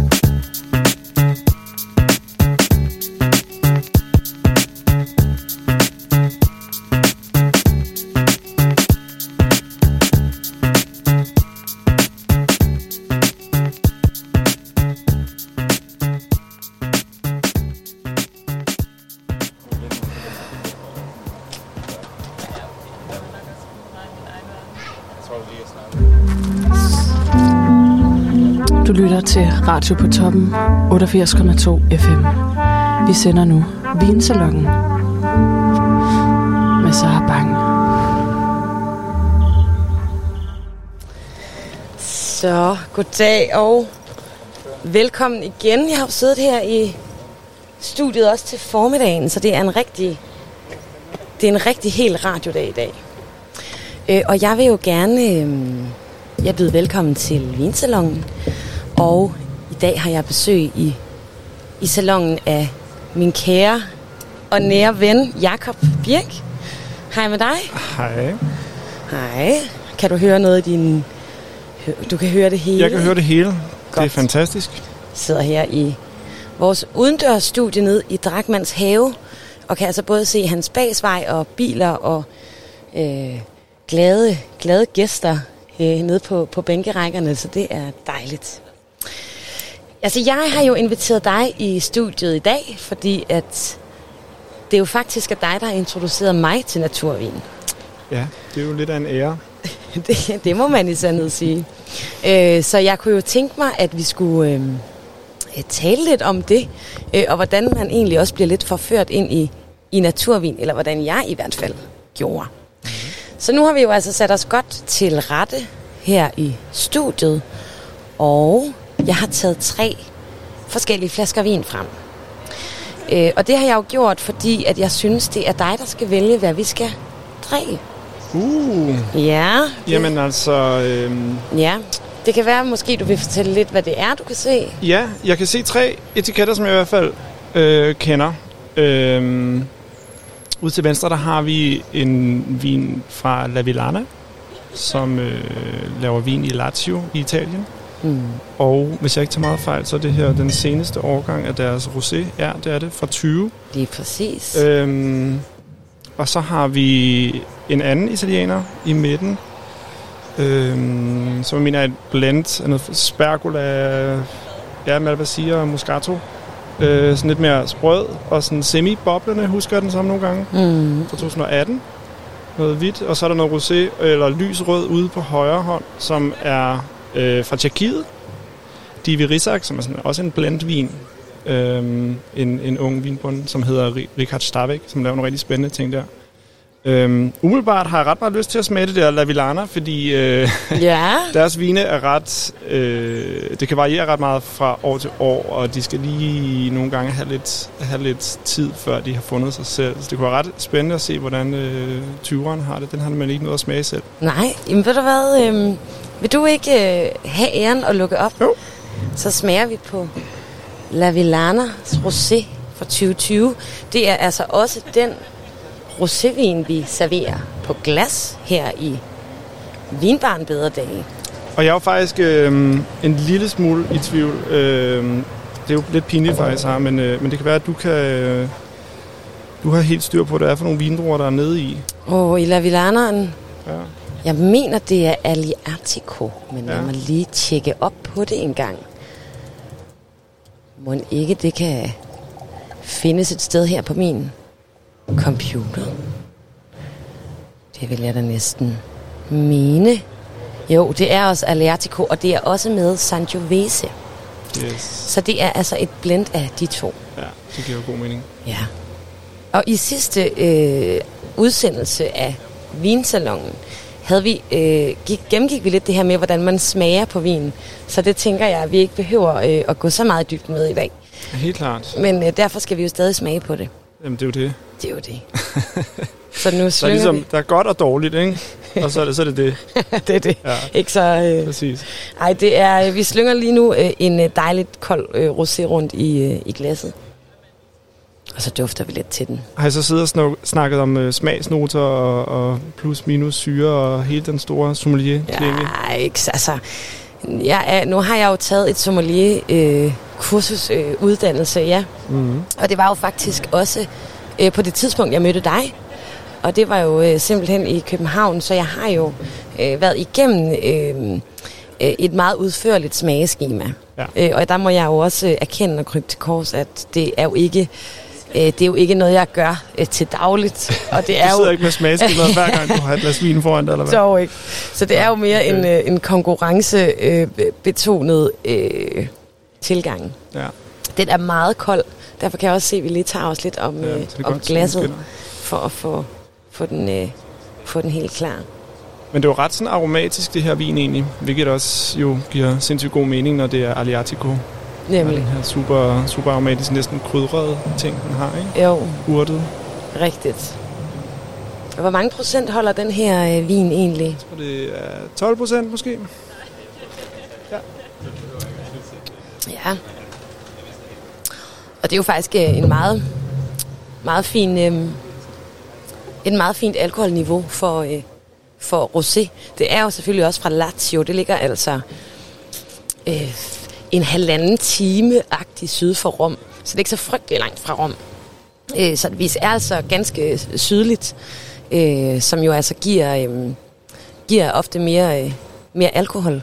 Det er jo sådan, at jo mere solskin, øh, jo mere sukker og jo højere alkohol. Øh, og modsat, jo køligere, jo mindre sukker og jo mindre alkohol. Lige præcis. Men man må sige, at de, øh, de lever op til naturvins øh, rygtet her med ordentlig, ordentlig høj syre. Og Ja. ja. lidt volatil syre også, ikke? Jo, Så det, er, det, det har lige det der sådan lette, lette eddikede præg. ja. Øhm, hvilket jeg jo egentlig ret godt kan lide, men, øh, men det er ikke for alle. Mm. Hvad synes du om det her? Jeg synes, det er meget sommerligt og friskt. Og jeg synes egentlig, syren er ret sådan øh, øh, enkel og, og elegant. Altså, den er meget sådan... Den går ikke i tusind retninger i syren. Den er ikke så Nej. flyvsk. Nej, Den er lidt mere... Øh, bare vent en halv time. Så. ja, det er jo en af dem, man også skal drikke en lille smule hurtigt, de her, Det- den her flaske. Ja. Øh, og sådan er det jo også med noget naturvin. Det er måske også det, der gør, at det er så festligt tit at drikke naturvin. Man bliver nødt til at holde tempoet højt. Hvis man skal nå at drikke det, før der kommer masse forskellige... Øh, øh, ja, hvad kan man sige? Der er jo meget udvikling i, i vinene. Men altså, jeg mødte jo egentlig dig, da jeg skulle øh, ja, øh, læse på, til sommelier øh, i København, og øh, arbejdede på en lille vinbar ude på Nørrebro, hvor jeg jo simpelthen øh, faldt lige ind i dine arme. Åh oh, ja. Åh oh, ja. øh, og øh, og øh, jeg havde egentlig ikke arbejdet så meget med naturvin. Jeg havde øh, dog lidt kendskab til det. Øh, men det kom jo især øh, derefter. Øh, og det var tydeligt at se, at de vine, vi selv drak efter lukketid, som jo er en, øh, en øh, utrolig dejlig ting ved at arbejde på en vinbar, øh, det var jo øh, naturvinen, der ligesom røg af hylderne der. Mm. Og der blev det jo pludselig meget tydeligt, at det nok måske var den rette hylde, Ja. var havnet på. ja. Hvornår øh, smagte du egentlig naturvin for første gang? Jamen, øhm, det har nok været øhm, tilbage i sådan noget 12-agtig deromkring. Øh, jeg kan huske, at vi engang var inde på en restaurant i Indreby, København, som hed Bror på det tidspunkt. Øh, jeg tror ikke, det findes mere. Men der fik vi i hvert fald serveret noget, noget naturvin, øh, kan jeg huske, som var en meget anderledes oplevelse. Og, og der er sikkert rigtig mange, som, som har haft den her oplevelse med at, at smage naturvin og tænke, "Hvad, det er jo ikke vin. Altså, hvad fanden er det her? Ja. Øhm, og sådan var det egentlig også lidt for mig. Jeg var begyndt at interessere mig mere for vin på det tidspunkt, og, og sådan gå lidt på opdagelse i forskellige områder, og prøve at finde lidt ud af, hvad der egentlig var, der var min smag. Øh, og så fik vi serveret noget, noget, noget rødvin, som øh, ja, lugtede af stald, og, og smagte øh, helt mærkeligt, synes jeg. Og jeg var sådan, øh, hvad, hvad fanden er det her? Øhm, og det, skulle, det kunne jeg i hvert fald ikke lide. Men samtidig så var der også et eller andet ved det, som, øh, som jeg synes var spændende. Altså det der med, at jeg, jeg kunne ligesom ikke rigtig sådan... Øh, jeg kunne ikke finde ud af, hvilken boks jeg skulle, jeg skulle passe det her ind i. Det smagte ikke som noget andet. Øhm, og så begyndte jeg at, ja, at gå lidt på opdagelse og prøve at undersøge nogle af de her naturvinsbønder. Og, øh, og havde øh, både oplevelser, som var lidt i samme grøft, hvor jeg tænkte, nej, det, det, det kan jeg sgu ikke lide det her. Og så, og så var der nogle andre ting, hvor jeg, hvor jeg fik nogle, nogle virkelig interessante oplevelser, øhm, som, som gav noget andet end det vin, jeg kunne finde i supermarkedet eller i, i de fleste konventionelle vinbutikker. Øhm, og så var der den her historie også, som hører med. Hver gang man købte en af de her flasker, så, så fik man nærmest en, en personlig fortælling om, hvad er det her for en vinbunde, og øh, hvad er hele filosofien bag ved det. Og, øhm, og det er jo det her med, med, øh, altså håndarbejde hele vejen, og at den økologiske filosofi ligesom bliver, bliver taget helt ud, at, at man ikke øh, intervenerer eller, eller putter kemi i jorden, og at man også øh, heller ikke tilsætter yderligere i, i kælderen og ikke filtrerer vinen og lader ligesom naturgæren fra cellerne øh, klare hele fermenteringsprocessen. Og Øhm, øh, så, så er der ligesom, udover at der selvfølgelig øh, er forskel på, hvor vinen er fra, at det, det afgør meget af smagen, så er det også ligesom, den enkelte vinbonde har også en, en stil, som, som får lov at skinne igennem tit. Øh, og det, det var jo bare interessant at ligesom få hele den der filosofi med, og personlig fortælling, som, øh, som jeg, jeg i hvert fald kunne relatere til på det tidspunkt. Absolut. Og det må jeg jo stemme fuldstændig øh, i med, fordi øh, de her meget øh, små vinbønder er det jo som oftest, det er jo ikke, ofte ikke mange hektar. Selvfølgelig er der nogen, der laver øh, også meget naturvin, men det er en sjældenhed. Øhm, og der er blandt andet øh, en øh, fyr, jeg havde tænkt, vi skulle tale lidt om i forhold til øh, hele det her med filosofien bag ved naturvinen. Ja. Fordi øh, jeg har jo lyst til at lave et vinprogram, der forklarer, hvad naturvin er. Ja, er det det, vi sidder i nu? Øh, det, det er på, på en måde lidt det, ja. du havnede i her. øh, og øh, på samme tid, så har jeg det jo også sådan, at det er lidt, også lidt vanskeligt at forklare meget kort, hvad naturvin er. Det er det. Fordi det er jo mest af alt også en bevægelse Mm. imod nogle strukturer, som øh, jo både har indtaget landbruget og øh, måden, vi brander ting på og sælger. Og, så det er jo et opgør øh, med, med mange forskellige ting. Det er der i hvert fald nogen, der vil mene. Altså, der er jo sikkert også... Nu er det naturvin efterhånden blevet så bredt også, at, at altså, der er også nogen... Jeg tror også, der er mange, der har opdaget, at, at der er et marked for det, og så begynder at lave øh, vin til det marked. Netop. Øh, så, så man kan sige, det er i hvert fald startet som en meget idealistisk bevægelse. Ja. Øh, og nu er det så også ved at vokse sig til noget mere komplekst, tror jeg. Helt sandt. Øh, Men i hvert fald, så er der jo øh, Olivier Cousin, mm-hmm. øh, som vi jo også har drukket. Øh, Jo. Så det, oh, der kan vi ikke slippe helt udenom. Øh, han øh, er øh, vinbonde i Anjou øh, i Loire, øh, som ligger i Frankrig. Øh, og øh, han har øh, en meget fin historie, som der også har været skrevet i flere forskellige aviser, og som øh, jeg også er blevet fortalt, og jeg er sikker på, at du også kender til det, men han har jo ligesom haft en øh, øh, advokater og, og været i lidt sådan... Øh, i kamuflage, eller i, eller ikke i kamuflage, men i kambolage, det er det, jeg leder efter, med, øh, med det her AOC-system, Ja. øh, som er øh, i Frankrig. Øh, og hvis vi lige sådan kort skal forklare, hvad det øh, går ud på, AOC-systemet, så er det jo altså, at der er nogle øh, forskellige områder, som har lov til at kalde deres vin øh, det navn, som byen har, eller området.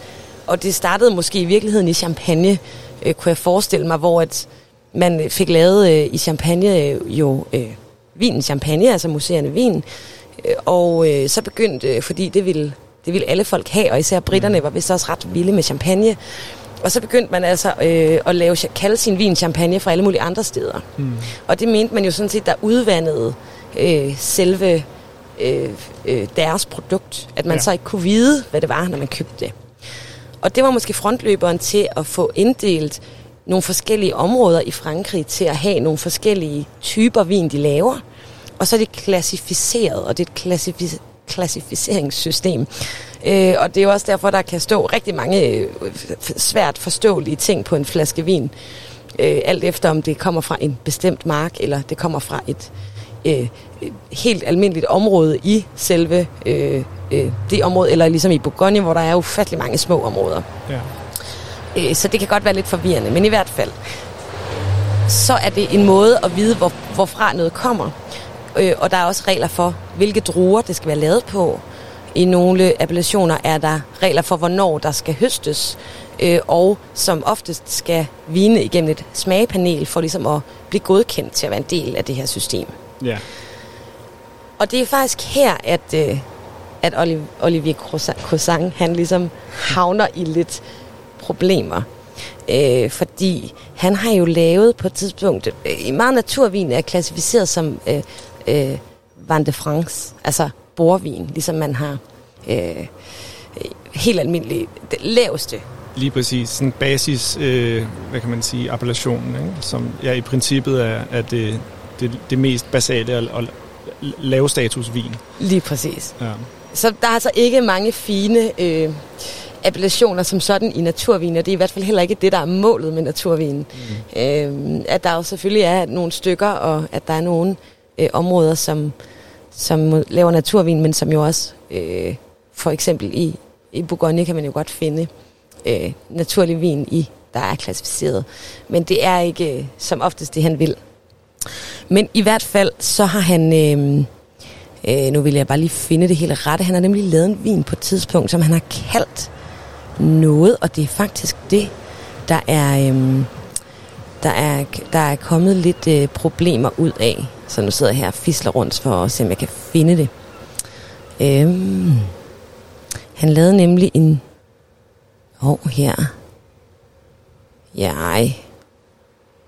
Det kan være, at du måske kan fortælle lidt om, hvad... Øhm, hvad for en dejlig vin af Olivier Cousin, som du, øh, som du egentlig foretrækker, mens jeg lige får fundet det her frem. altså, øh, det er noget tid siden, jeg har drukket det, men altså, han laver en, noget, noget dejlig vin på Cabernet Franc, som er en af de her klassiske røde Loire-druer, ikke? og han lavede, ja, det var faktisk en af de første naturvin, jeg smagte, det var faktisk noget fra ham, hvor jeg ikke kunne lide det, fordi at hans vine har det her ret udpræget, sådan, øh, stallet præg, animalske præg, øhm, som skyldes en, en bestemt gærtype, der hedder Brettanomyces, som også forkortet bread, som ligesom giver det her sådan lidt stallagtige præg. Øhm, og det, det er altså en, en gærtype, som, som må sige at leve ret øh, godt i hans kælder. så næsten alle hans vine har lidt af det her bread. Og det er også øh, det er noget, jeg, jeg i dag synes er ganske charmerende, specielt hvis det er øh, sådan afstemt med resten af vinen. Men på det tidspunkt, der tænker jeg, hvad fanden er det her? Altså, det, Hvad går det ud på? Det dufter af møding, og... øhm, så det, det, det var faktisk en af de vine, som jeg kan huske, jeg købte og, og gik tilbage med øh, i butikken, og så sådan, hvad er det meningen, det skal smage sådan her? og så grinede hun lidt af mig, og, sådan, og smagte sammen med mig, og så, og så fik jeg så lov at få noget andet med hjem. Så hun var jo sådan set meget øh, øh, kunde-minded, og hvilket jeg synes var en god service. Men, men vinen fejlede jo sådan set ikke noget ud fra dens egne kriterier. Øhm, Og hvad er det egentlig, de egne kriterier? Nå, men altså, mange af de her øh, vinbønder, de, de går også ind for, for så lidt intervention som muligt, hvilket selvfølgelig, det er også lidt paradoxalt, fordi du kan ikke lave vin uden at manipulere på en eller anden måde. Hele fermen- fermenteringsprocessen er jo en, en manipulation, kan man sige. Øhm, men, øhm, men der findes jo også, altså druerne, øh, man, kunne, man kan sige, det her med AOC-systemet, det handler jo om, og det er jo en form for oprindelsesgaranti, ikke? så at, at en vin fra det her område smager på en bestemt måde. Mm. Og, øhm, og det tror jeg også er noget af det, som hele den her diskussion handler om i forhold til Olivier Cousin imod appellationssystemet, fordi at han jo laver øh, vin, som er meget let manipuleret, vil han mene, Mhm øhm, og som er ægte for det område. Det er, det er gamle vinstokke, øh, meget af det, for eksempel den der Le Franc, som jeg lige snakkede om.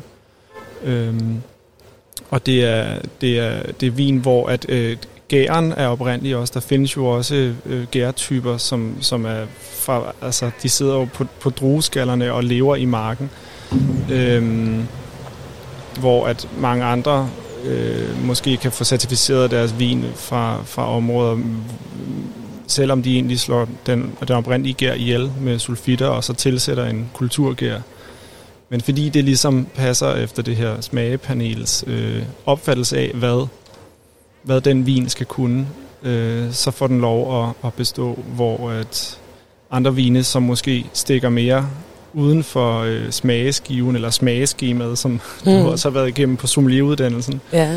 Øhm, hvi- hvi- hvis, hvis vinen ligesom ikke passer ind i den smagspalet, jamen så kan den have problemer med at få sin, øh, sin AOC, altså sin oprindeligheds øh, øh, godkendelse, hvilket jo også er, er lidt, det siger meget om, om vinverdenen og industrien og den måde, som, som øh, øh, vin bliver formet på. Mm. Så, øh, så jeg, vil, jeg vil jo sige, at, at det er, det er, en, det er en, en, en ægte vin i den forstand, at den er, den er tro imod de omgivelser, den er lavet i. Øhm, og om man så kan lide det eller ej, det må jo være op til forbrugeren. Øh, men, men det er jo, kan man sige, man skal i hvert fald bare være bevidst om, at der er nogle andre, som, som bedømmer vinen, før den når din mund. Mm. Øh, og som har, har skabt sig en mening om, om den, den får lov at gå igennem eller ej. Mm.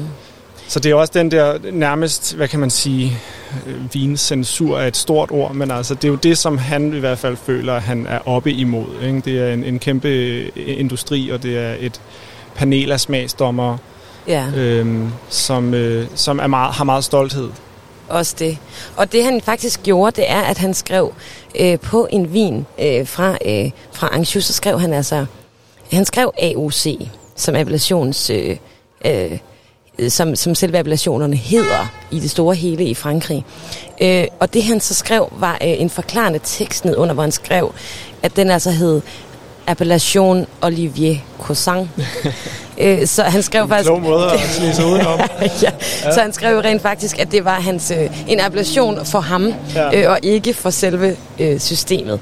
Og der fik han altså øh, et anklageskrift med klagepunkter øh, øh, bagefter, øh, og, øh, øh, og skulle derefter betale, øh, jeg tror det var måske noget, der svarer til en euro i bøde øh, per dag, før det overhovedet gik i orden.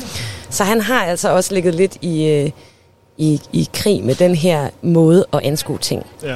Men, og det næste, jeg faktisk også lige kunne øh, i samme ombæring, så har du jo en, øh, du har simpelthen taget en t-shirt på i dag. Simpelthen. Ja, jeg ved godt, det er overmodigt overhovedet at tage tøj på, men øh, ja. Men hvem er det egentlig, man kan se på din øh, t-shirt? Jamen, det er jo selveste øh, Robert Parker. Øh, en, øh, en t-shirt, jeg har vundet i øh, øh, en skydekonkurrence til øh, vores øh, vinfest, der hvor jeg arbejder i en lille vinbutik, der hedder Volatil på øh, Vesterbro i København. Øhm, ja, så det, jeg går ud fra, at det er min, min chef, der har lavet den. Men, og hvem øh, er øh, Robert Parker?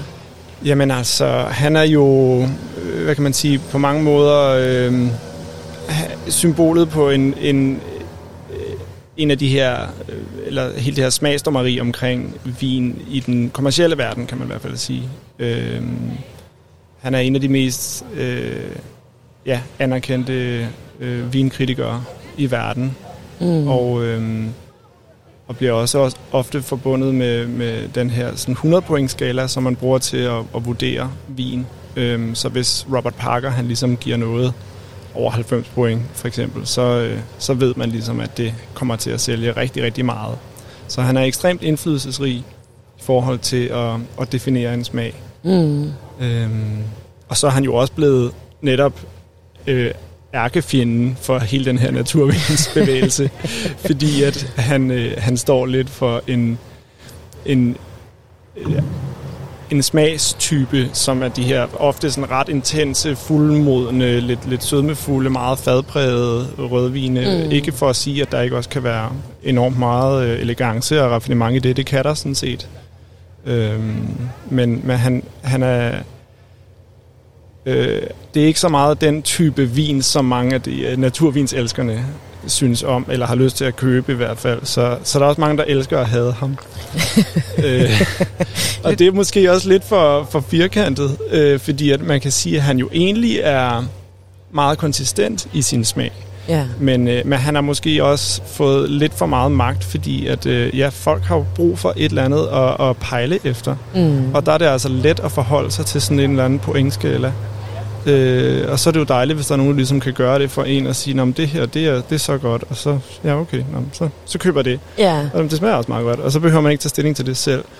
Øhm, Og det er måske også meget definerende for hele vin, øh, eller som forbruger i vin, kan det jo også være enormt vanskeligt at vide, hvad man egentlig Jamen, kan 100%. lide. Og øh, det synes jeg jo også, at, at øh, ja, vi både begge har oplevet, og vi øh, sælger vin og formidler vin, og, og, øh, og forvirringen er jo total. Ja. Øh, oftest, øh, hvad skal man drikke, og hvad smager godt, og hvad kan jeg selv lide, og jeg vil have Chablis, eller jeg kan bare tage en Sancerre, og alle de der fraser, øh, som, har, øh, som bare ligger ved folk, øh, fordi de faktisk heller ikke ved så meget om det, hvilket jo ja, så opsnapper man ligesom lige nogle, nogle områder, eller nogle ord, eller et eller andet, og, og, så, og så dropper man det. Ja. Og det er jo, også, øh, det er jo sådan set også meget fint øh, på en eller anden måde, men, men det kan også være med til at holde en lidt fastlåst i nogle, nogle bokse. Og der er det jo, jeg synes, at, at naturvin for eksempel er ret sjovt, fordi at det, det er så svært at tæmme på en eller anden måde. Det er så svært at putte det ned i en, i en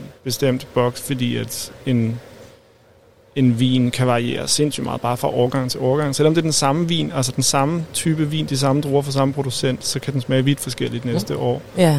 Og, øh, og det gør det jo sindssygt svært at navigere i, men øh, det gør det så også virkelig sjovt, når du finder noget, du godt kan lide. Fordi det er så flygtigt, og, og det er sådan en lille lomme, du ligesom rammer. Og det, det synes jeg kan noget, øh, noget særligt. Men sådan er det sådan set også med selvfølgelig de gode årgange af, af konventionel vin. De, det er jo også, det bliver så også samleobjekter netop fordi, at man rammer det der lille vindue der, hvor tingene bare går op i en højere enhed. Mm. Netop. Så det er jo altså... Øhm, der er altså... Øh, det er svært at finde rundt i, men det er... Jeg har brugt, eller, ofte brugt meget tid på at sige til, til, øh, til, til gæster, der har lyst til at købe noget vin øh, af mig, Mm. at det bedste, de kan gøre, er at finde et hus, de godt kan lide. Ja. Øh, eller det bedste er at øh, finde en vinhandler, de godt kan lide, Mm. som kan vejlede en Ja. og hjælpe en med at finde ud af, hvad, man, hvad der gør en glad. Øh, og guide lidt en igennem øh, noget humør, og hvor man lige, øh, hvad man lige er til. Fordi det kan være så utrolig vanskeligt selv at holde overblikket. Og jeg må jo også sige, at jeg benytter mig jo også ofte af det at gå ind til en god vinhandel og Ja. høre, hov, er der noget, der rører sig? Eller det er jo aldrig noget, man heller bliver for fint til, fordi det handler om at smage på en masse ting, øh, og tale med nogle mennesker om, hvad man smager.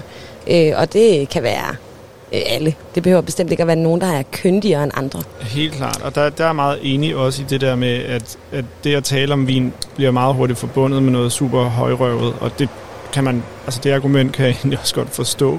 Men omvendt, så, har- så, så er jeg meget enig i det der med, at, at øh, altså vi kan jo alle sammen smage, så, så det er jo ikke bare fordi man har beskæftiget sig med vin, betyder ikke, at man nødvendigvis øh, oplever noget mere rigtigt. Bestemt altså, ikke. så så, så det, det der med bare at snakke om tingene, og jeg, jeg får tit opdaget nye ting omkring vin ved at smage vin med folk, som i gåsøjne ikke ved noget om det. Mm. Øh, fordi at der måske er en, en anden umiddelbarhed, og man kan netop også blive forudfattet, når man har siddet med de der smageskemaer og alle sådan nogle ting, Netop. og, og har en forventning til, hvad en vin skal kunne.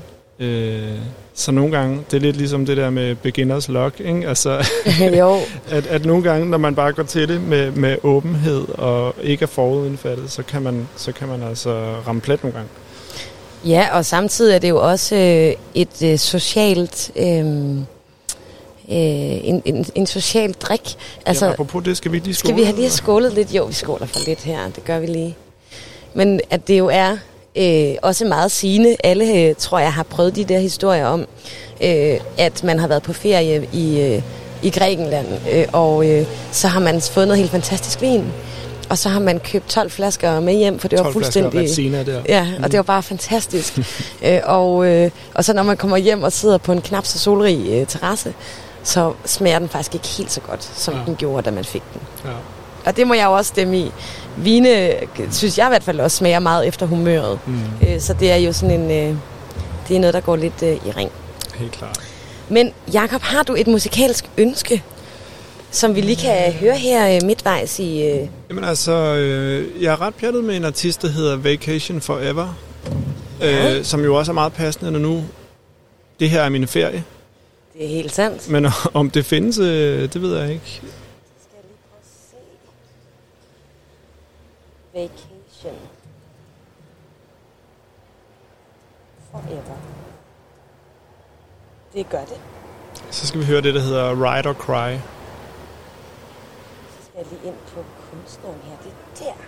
Godt, nu vil jeg lige sætte på Vacation Forever med Ride or Cry, hvis jeg kan få det til at...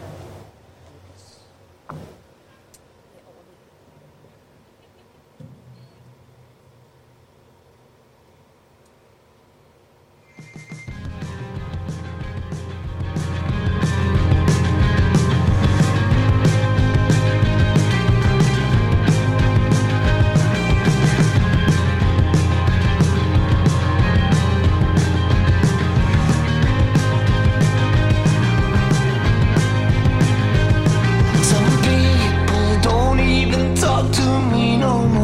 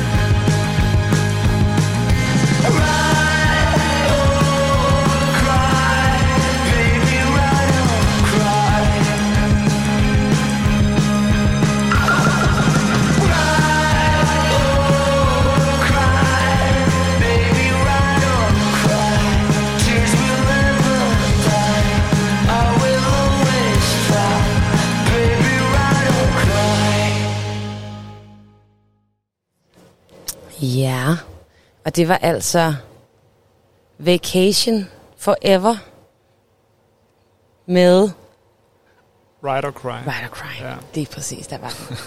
Øh, Jeg kan fortælle øh, vores lytter, at klokken den er blevet 11.34, og du lytter til Vinsalongen med mig, Sara Bang, og jeg har altså besøg af min kære og nære ven, Jakob Birk. Og hvis at du sidder derude og brænder inde med et spørgsmål, øh, så kan du altid ringe ind på telefonen 50 35 64 25. Og du er også meget velkommen til at komme en tur herned til Bedre Dage ved Drakmands Have og smage lidt på de vine. Og på den vin, vi også sidder og, og, og drikker lidt af her i studiet i dag. Der kom simpelthen lige en Porsche forbi. Man kan godt mærke, at... Øh, Han kunne godt øh, mærke øh, roséen trække. Jeg tror det. Og, og man kan mærke på, øh, på trafikstrømmen, at øh, det altså er uge 29, vi trådte ind i. Så det kunne ikke være meget, meget finere med, med lidt rosé.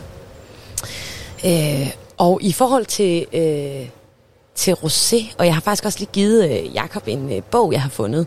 Man kan finde utrolig meget, øh, hvad skal jeg nærmest kalde, altså... Øh, man kan finde meget gammel litteratur om vin. Øh, Meget vinslitteratur. altså den, jeg sidder med her, hedder Drik vin, spar medicin, helbredende vinkurer. Så, øh, så har man da også ligesom fået lagt en stil an. Det er ret perfekt. Øh, og så er der jo alle mulige forskellige øh, ku- vinkurer, man, den, den foreslår. Øh, for eksempel imod alderdom, der kan man jo drikke rødvin fra øh, Alox Corton-distriktet i Bourgogne. Eller man kan drikke lette, tørre hvidvine af champagne-typen. ja, Og det er jo fordi, at Bourgogne-vine indeholder mange af de mineraler, som ældre mennesker mangler. Ja. Ja, det kan være, det er derfor, der er så mange ældre mennesker, der drikker Bourgogne. Eller man skal ligesom have en vis alder for at... Eller have råd til det måske. Ja, det er det. Ja. Og så hvidvin indeholder meget svovl. Ældre, ældre menneskers organisme har underskud af dette grundstof, som er nødvendigt for stofskiftet til at bevare en vis spændstighed i vævne. Hold da. Og det er jo lige værd at huske på. Når man drikker naturvin uden, uden svovl, Uden, uden tilsat svovl, så får man altså ikke helt lige så meget spændstighed i vævne. som man ellers kunne have fået. Nej, og det der jo øh, også er en del af fortællingen om naturvin, er jo selvfølgelig øhm, tilsætningsstoffer. Øh, og det er øh, et lidt øh, vidt begreb, og vi som sådan heller ikke... Øh, øh, I det hele taget vil jeg jo nok også påstå, at der ikke rigtig er nogen, der er enige om noget som helst, når det kommer til naturvin. Det er også meget rart at vide, hvis man har lyst til at træde ind i det. Ja. At det er lidt vanskeligt at træde helt forkert. Fordi du møder altid en, du er uenig med. Ja. Anyway. Men det er også vanskeligt at træde rigtigt. Det er også vanskeligt at træde rigtigt, lige så vanskeligt. Så derfor er det også bare at finde nogle, øh, nogle hyggelige mennesker at dele det med, i stedet for at, øh, at lade sig kue af, af rigtigt og forkert. Men jeg var nede og høste, det fortalte jeg meget kort øh, i sidste program, jeg var nede og høste hos en øh, vinbonde, der hedder øh, Florian øh, Schumann, og han øh, er øh, indehaver af Quantum Winery, som er et lille, en, et meget lille vingård i Weinviertel i Østrig, som egentlig ikke er et særligt kendt øh, vinområde, så det er også et lidt random sted, han øh, egentlig laver vin. Ja. Øh, det ligger knap en time fra byen Wien, øh, og øh, udenom det er han jo øh, sku- skuespiller og helt vildt forelsket i klassisk musik, så det var noget af, der var, øh, der var så at sige bak i vinmarkerne, og, øh, og selvfølgelig var hunden med og det hele. Han har fire hektar, om ikke andet. Så da vi var dernede, så tog han mig med, øh, fordi jeg kom jo lige fra øh, skole, og hvad er det for noget, og ned og prøve at få fingrene i det. Øh, og så blev jeg introduceret til de her meget store øh, øh, havecentre, var det vel egentlig. Eller sådan ligesom landmandsbutikker, øh, butikker, mm. hvor man køber ting, man bruger til landbrug. Ja. Øh, og han tog mig med derind, fordi han ville vise mig, hvor meget det var muligt at købe, som man må tilsætte i vin, Mm. Hvis det er konventionelt øh, lavet. Øh, og det var et øh, kæmpe chok for mig øh, at komme ind og se, der var simpelthen to, øh, to hele øh, rækker af, af hylder, øh, der nok i hvert fald var øh, 20 meter lange hver. Ja. Øh, og de var altså fyldt op med, det er jo ikke store poser, fordi det er jo små mængder af hvad alt man tilsætter, men det er jo med ret stor kraft, så der var altså enormt mange produkter. Som du kan bruge til at forme din vin. Og ved du egentlig, hvor mange øh, forskellige tilsætningsstoffer det er tilladt at putte i, i øh, vin i Østrig? Jeg ved faktisk ikke, hvor præcist mange det er i Østrig, Mm. men jeg ved, at det jo i økologi Mm. øh, er, til, altså er tilladt, og jeg tror, jeg, jeg, nu, det skal jeg også have tjekket ordentligt op på. Jeg mener, det er omkring 60-50 ting, du må tilsætte i din vin. Jeg mener også, jeg har hørt at øh, i fransk vin, at det er over 50 forskellige. Nu skal man selvfø- selvfølgelig passe på, hvad man sidder og siger. Men Jamen, det er altså, det det. er mange, mange forskellige typer øh, til, tilsætningsstoffer, Ja. der er tilladt. Og det er altså det her med, og hvad kan man sige, det kulminerer jo lidt i, fordi det er jo ikke, øh, der, man tilsætter jo ikke noget i vin, som er farligt for dig. Øh, at drikke og indtage. Nej, vi har jo lige læst, at svovl faktisk er godt jo. Rigtigt. Men, og det jeg jo egentlig vil sige med det er, at det er jo ikke øh, øh, ulovligheder eller, øh, eller dårligt øh, for din krop som sådan, øh, men det er jo mere også en tanke og en idé om, øh, skal vi virkelig øh, bestemme så meget over, hvad noget skal smage af, når man nu kan lave vin, mm. hvor man ikke har brug for at tilsætte alle de her ting. Mm. Så det er jo også sådan en øh, less is more tanke, at nødvendigheden. Ja. Og så er der Øh, sikkert også, og der er jo nok også nogen, der vil mene, at, at alle de ekstra, ekstra ting, som kroppen får ind ud over øh, alkoholen, om, altså, mm. hvor havner det ligesom? Er det, altså, det er jo lidt også hele den diskussion med økologi, altså, hvor, hvor meget... Øh, øh, hvor meget vil man, har man lyst til at putte ind i sin krop, som er ud over det, Mm. øh, det naturlige. Og så ligger der jo også et enormt aspekt af, at det jo selvfølgelig også drejer sig om penge. Fordi det er jo også øh, vinbønder, de tjener jo til deres liv ved at sælge vin. Øh, og der, det har jeg i hvert fald hørt som argument fra mange vinbønder, at, øh, at grunden til, at de svogler så meget, øh, er jo også for at have fuld kontrol over det og kunne være sikker på at sælge. Så det kræver jo også en, en meget stor omgang is i maven og Og gøre det helt uden. og gøre det Ja, men uden. 100 procent. Og det, det tror jeg, der er en kæmpe, kæmpe ting. Altså, og det er der også et af hele hoved... Altså, jeg tror, der, der er også, der, der, jeg tror, der, hvis alle kunne lave landbrug uden at, at tilsætte noget, uden at, det- altså, så tror jeg da også, de fleste, de vil, øh, de vil gøre det. Altså, det er der, det er der nok ikke noget, nogen gør for sjov, eller sådan. Altså, det er jo fordi, at man vil have den der kontrol Ja. og den sikkerhed, som det giver. Ikke? Og det er jo også en, øh, det er også en katastrofe for mange af de her naturvinbønder, eller for mange vinbønder i det hele taget, når der er en virkelig dårlig årgang, ikke? man mister en hel høst. Mm. Hvis du så ud over det også skal risikere, at noget kan gå galt i kælderen, hvor du kan miste et helt fad, eller en, øh, mange, altså en hel årgang af et eller andet, fordi den, der går eddikestik i den, eller det, der, det bliver skævt på en eller anden måde, jamen så, øh, så er det katastrofalt. Det er Så det. det er da, det er da totalt. Men hvordan var, det, hvordan var Florians øh, tilgang til det egentlig? Nu har du jo oplevet det selv og været i hans kælder og været med til at lave øh, vinen. Ja, jamen altså Florian har... Øh, hans vinkælder, det er et gammelt autoværksted. Ja. Øh, så han har ligesom øh, indrettet øh, og sat klinker op øh, i, øh, øh, i, i et øh, rum, hvor han gærer. Øh, og så øh, øh, ude i en lidt større hal, der opbevarer han alle, alt sit øh, udstyr og har selvfølgelig en trok. Og, men alt foregår med håndpresse, så det er altså sådan en... Øh, forholdsvis lille, vil jeg mene, vi fyldte den i hvert fald mange gange, øh, presse, som, som, er, øh, som står øh, vertikalt. Mm. Og, øh, og så øh, putter man druer ned i den, og så er der ligesom sådan en stor øh, rød øh, ballon, det er ligesom sådan en varmepude, mm. som man simpelthen fylder op med vand, og jo mere vand, der kommer ind i puden, så presser den druerne ud mod siden, og dermed løber mosten øh, af, og så tømmer man den. Så det er et øh, lille sted, og, øh, og Florian bruger ikke øh, tilsætningsstoffer, hverken i marken, øh, og heller ikke i vinen andet, end han bruger en lille smule svovl ved flaskningen. Mm. Og det er jo en meget øh, typisk øh, debat. Øh, jeg var fuldstændig svovlforskrækket, da jeg havnede hos Flo, hvor han sagde til mig, må jeg godt lige vise dig, hvordan det ser ud, det her svovl. Mm. Øh, og så hæv han jo sådan nogle meget små svogle, øh, øh, sådan små, hvad hedder det? Lidt ligesom sådan en lille tapsagtig. Ja. Øh, som, åh, så slår jeg lige knæet her, og som ligesom blev øh, brækket i utallige små øh, stykker, øh, fordi han ville have bare utrolig lidt i. Øh, han måler heller ikke som sådan øh, øh, det færdige, øh, den færdige mængde af svovl. Øh, og hans argument var jo i høj grad, at øh, jeg laver et produkt fuldstændig uden tilsætning, men jeg vil også gerne vide, at når mine gæster, eller når hans kunder og dem, der drikker hans vin, de åbner en flaske, så vil han bare rigtig gerne have sikkerhed for, at den også er, øh, som den var, da han flaskede den. Mm.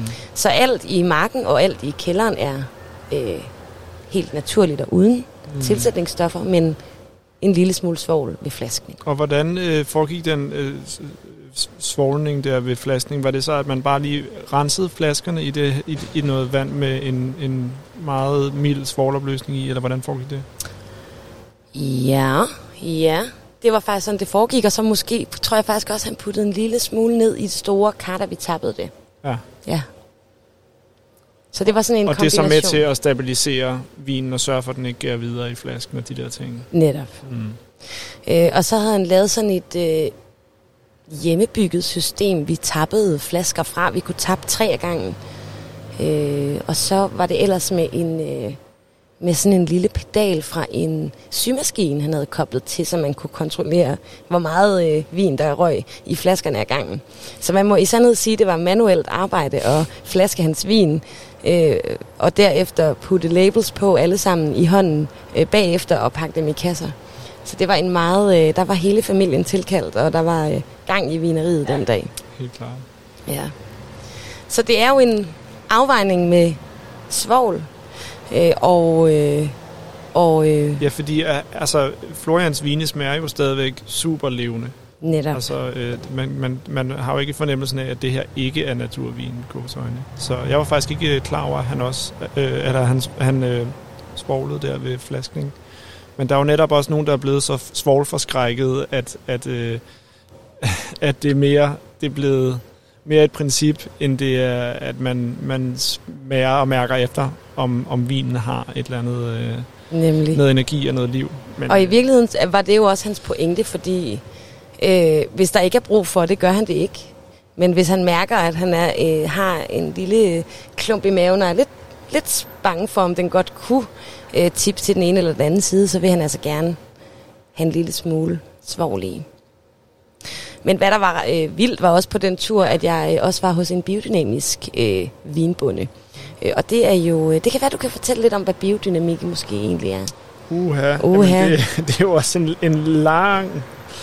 Det er en lang øh, fortælling, og jeg er ikke på nogen måde ekspert Nej, for det. nej. Øh, men altså, den måde, som, som mange bruger det inden for vin, det er jo ved at, øh, at have nogle, nogle af de her præparater, som man så kan sprøjte og gøde med, øh, som giver vinstokkene mere resistens over for nogle af de her, for eksempel svampesygdomme eller øhm, forskellige udfordringer, som man har i marken. Så det er øh, typisk er det det her øhm, komøg, man tager og putter ned i et, i et øh, Kohorn. kohorn og Mm. begraver øh, det i et, i et år, hvor at det så ligger og dynamiserer. Og det er jo så her, hvor, at, øh, hvor det bliver lidt mere holistisk, at man altså mener, at der også er nogle øh, ikke synlige principper, som er gældende i, i kosmos faktisk i det hele taget, at, at øh, der er nogle energier, som kan være med til at spille ind. Jeg synes, det er interessant i forhold til det her med, at man ligesom kombinerer det meget, meget sådan lavpraktiske med noget meget, meget sådan stort og filosofisk. Men, men i hvert fald det her præparat her, det er så noget, man, man, man, man sprøjter med i stedet for for eksempel øh, ja, øh, nogle kemikalier, hvad man, hvad man ellers vil bruge til at be- bekæmpe de her sygdomme med. Der er så også nogen, der stadigvæk sprøjter med koversulfat i, i små mængder. Mm.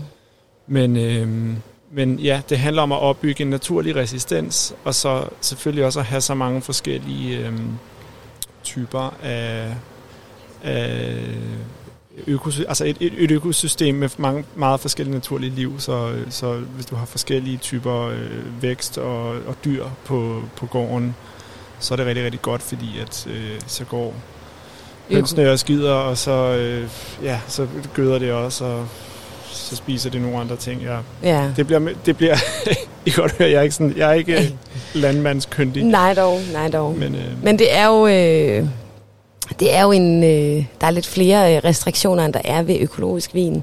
Man må stadigvæk godt tilsætte nogle ting i kælderen. Øh, Det er ikke fuldstændig tilsætningsfrit, men det er jo selvfølgelig både økologisk, det der kommer i, og, øh, og, og det er altså begrænset. Ja.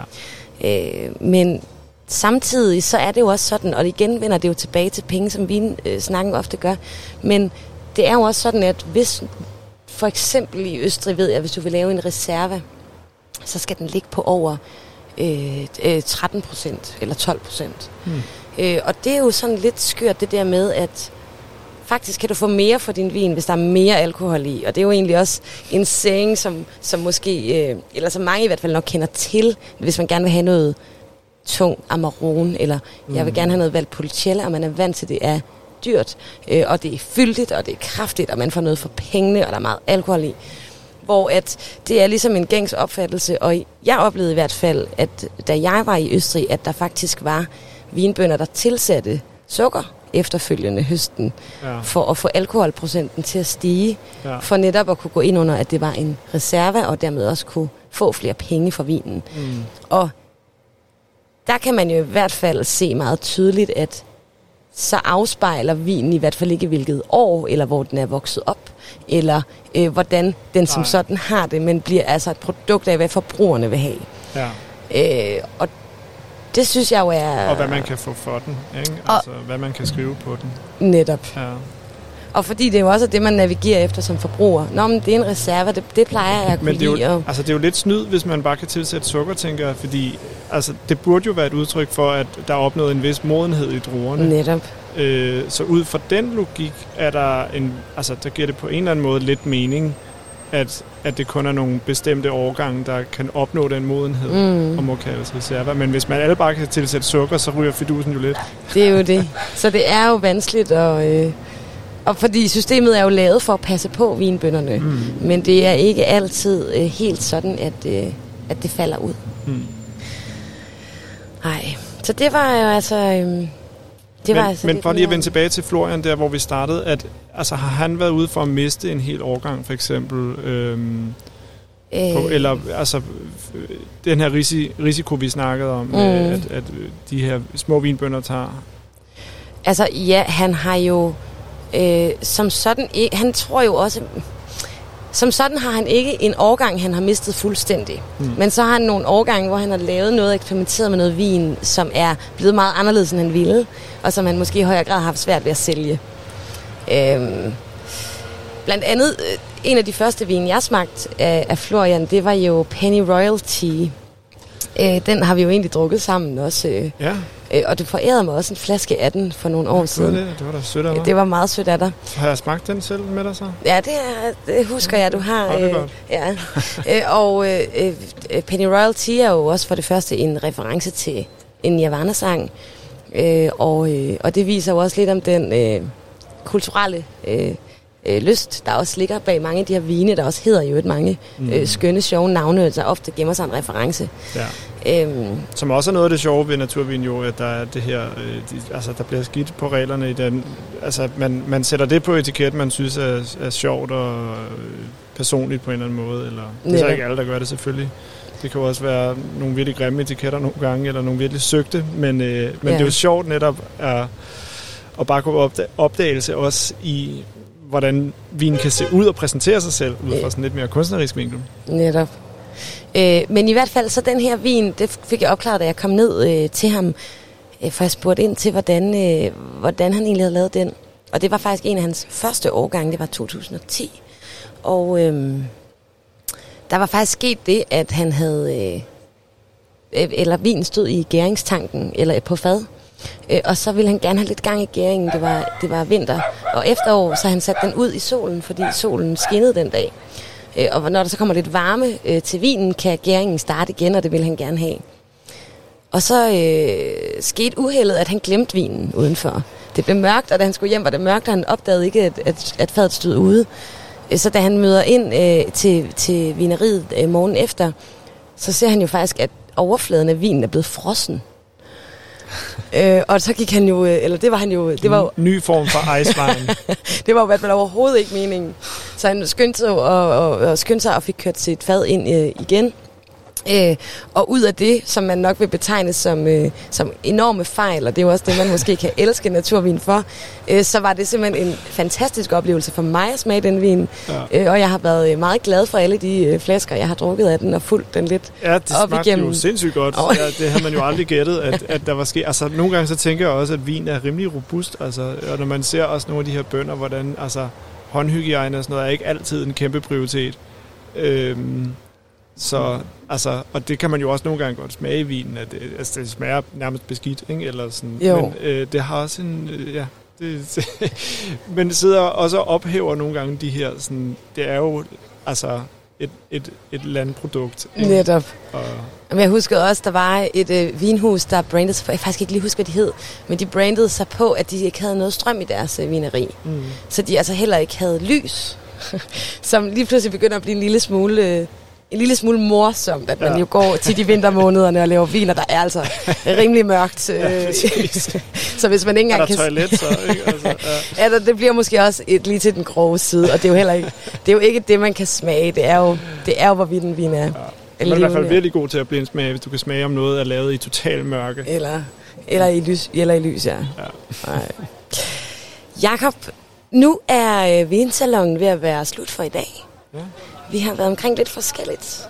Ja. Og det var bare så dejligt, at du øh, havde lyst til at være med. Jamen tak for invitationen, og jeg håber ikke, vi har kædet alle lytterne ihjel, at de stadigvæk er levende derude og, Og har lyst til at smage. og har lyst til at smage noget rosé.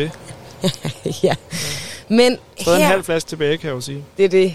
Nu tror jeg, jeg tager et glas mere, så må vi se, øh, hvordan det går. Men Jakob, har du et øh, lille musikalsk øh, ønske her til sidst? Jamen, øh, så vil jeg gerne ønske et nummer, der hedder Real, og øh, kunstneren hedder The Lost Weekend.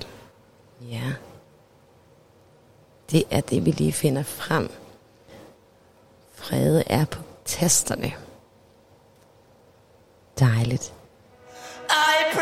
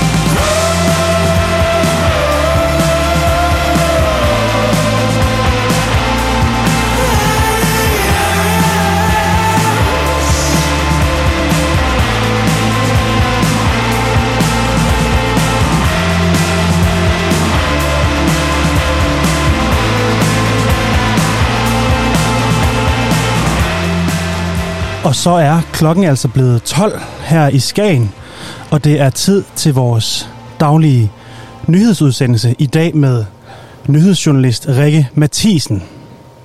Og første nyhed her i Skagen må jo være, at vi skal have gang i en bødekasse til alle, der ikke kan finde ud af at sige mit navn korrekt. Det er jo Rikke Mathiasen. Du lytter til Radio på toppen Rikke. 88,2 FM. Vi sender nu middagsnyhederne med Esben Kron. Rikke Mathiasen. Skagen on fire. Den 19. juli havde brandvæsenet nok at se til i og omkring Skagen, da der opstod brand flere steder. I kandestederne brød en stor havetraktor om eftermiddagen i brand, hvor Aalbæk brandstation måtte rykke ud. Da brandfolkene fik øje på røg, allerede før de nåede frem, blev en tankbil fra Skagen tilkaldt. Tankbilen viste sig dog at være overflødig, da de kompetente brandfolk fra Aalbæk allerede havde slukket ilden, før den nåede frem. Det forlyder, at traktoren brændte ud. Men det skulle ikke være eneste gang holdet fra Aalbæk rykket ud i mandags. Brandvæsenet blev nemlig kaldt ud til kraftig røgudvikling fra tag hos Skagen Jernstøberi på Industrivej i Aalbæk. Både det lokale brandvæsen og Skagen brandvæsen var til stede, men da der, var, da der ikke var nogen synlige flammer, skulle brandfolkene først lokalisere branden. Efter at der var med en øh, stivogn fra Frederikshavn blev fjernet tagplader, viste det sig, at der var ild i nogle lægter. Det tog over to timer at slukke branden, og man kender ikke årsagen til flammerne. Sunny Beach stemning på Sønderstrand. Nu rykker vi nemlig fra en varm stemning til en anden. U 29 Skagen blev skudt af sted med, hvad der er blevet beskrevet som Sunny Beach stemning på Sønderstrand. Her kunne tilskuerne og deltagerne opleve en volleyballturnering arrangeret af Body Holly Skagen. En af de besøgende beskriver eventet med mange unge mennesker, store gutter med rygtatoveringer, soundboxes og masser af øl og mokai. Ejer og direktør af Body Holly Skagen, Thomas Hvid, synes, at arrangementet har været meget vellykket. Jamen, det er gået helt fantastisk. Først og fremmest så var, så var vejret jo totalt med os i år. Vindstille og høj sol. Så det kunne ikke være bedre. Men interessen var også enorm i forhold til, til de, de forrige år. I år, der var, der var, der var arrangement, arrangementet til tidligt udsolgt. Og der stod, øh, der stod 20 hold klar, som, øh, som gerne ville ind, men vi har simpelthen ikke plads til flere, for at kunne nå at afvikle øh, turneringen på, på dagen. Så det var, det var bare en god dag. Og jeg har hørt flere, der, der har sagt til mig, at øh, de har aldrig set så mange folk på, på Sønderstrand før. Så det var fint. Thomas Hvid håber på at kunne udvide turneringen næste år. Vi har seks baner klar dernede, øh, og de fylder selvfølgelig en del. Øhm, og jeg har øh, mulighed for lidt flere næste år, så jeg kan godt udvide turneringen lidt mere, men så er vi også ved at være derhen, hvor, hvor det bliver svært at gøre det større. Simpelthen også øh, af hensyn til logistikken og få, få alle tingene ned på stranden. Og, øh, vi var otte mænd, der startede kl. 8 om morgenen med at, med at stille op øh, for at være klar til kl. 12. Så, og lige i den her pres uge 29, der, nu kan det lade sig gøre for os i år, fordi vi er, vi er tvangslukket ned på, på Body Holly og kælderen. Men ellers så bliver det svært at samle så mange folk. Det var dog i denne omgang ikke lokale, som løb med sejren. Øh, det var sket, vi har, vi har et hold fra Frederikshavn, som er nået i finalen her i 4-5 gange. Øh, og de nåede også finalen i år. Men øh, det var et hold, der kaldte sig Generalens Tropper fra, fra Aarhus, som løb med sejren i finalen over, over de her gutter fra Frederikshavn. Så det var en, øh, det var en fin afslutning dernede, og dem, der var på stranden, de oplevede nok også, at der var rigtig god stemning dernede. Sygeplejerskestrækken kommer til Skagen. Det er nemlig ikke kun Sønderstrand, der er ophedet for tiden. Den langvarige sygeplejerskestrække når til Skagen i uge 30 med det, der bliver beskrevet som en stor markering. Tirsdag den 27. juli mødes sygeplejerskerne på Skagen station til optog og for at uddele flyers og røde roser til turister samt lokalbefolkningen. Håbet er at komme i god dialog med borgerne og male byen rød. Konflikten mellem sygeplejersker landet over og forlisinstitutionen har været i gang siden starten af i år. Første gang sygeplejerskerne afslog den overenskomst, der var forhandlet på plads, var i april måned. Sygeplejerskerne kæmper for bedre lønforhold efter et lønefterslæb, der har fundet sted i mange år. Imens sygeplejerskerne går på gaden, bliver det klart, hvor presset sundhedssektoren er på bemanding, da de knap nok kan stille folk til at dække nødberedskabet. Hvis ikke en eneste sygeplejerske kan undværes, fordi der så ikke er nok til at dække nødberedskabet, så er der helt åbenlyst noget galt med bemandingen. Det siger rigtig meget om den hverdag, mange sygeplejersker står i, og man kan undre sig over, hvordan man sikrer alt det, der ikke er livsnødvendigt i hverdagen. Så selvom sygeplejerskerne strækker, fordi de vil have mere i løn, så bunder, bunder meget utilfredshed også i urimelige arbejdsvilkår, siger Grete Christensen, formand i Dansk Sygeplejeråd. Nyhedsredaktionen på Radio på Toppen følger selvfølgelig situationen tæt og holder dig, kære lytter, opdateret om udviklingen. Og det var altså dagens nyhedsudsendelse her på Radio på Toppen 88,2 FM. Rikke, tak for nyhederne. Selv tak. En fornøjelse. Og hvis du, kære lytter, også synes, at det har været en god udsendelse, eller hvis du synes, det har været noget rigtig juks, har du en historie, et godt tip, eller noget andet, du gerne vil fortælle os om, så kontakt altså radioen på 50 35 64 25. Du kan også sende en sms eller bruge kontaktformularen inde på hjemmesiden radiopotoppen.dk. Tilbage er der bare at sige tak, fordi I lyttede med. Øh, tak til øh, Jens Axel Borup for at gæste studiet. Og så må I ellers bare have en vidunderlig uge 29 onsdag her i Skagen. Vi lyttes ved igen i morgen kl. 10. Samme tid, samme sted. Rigtig god onsdag.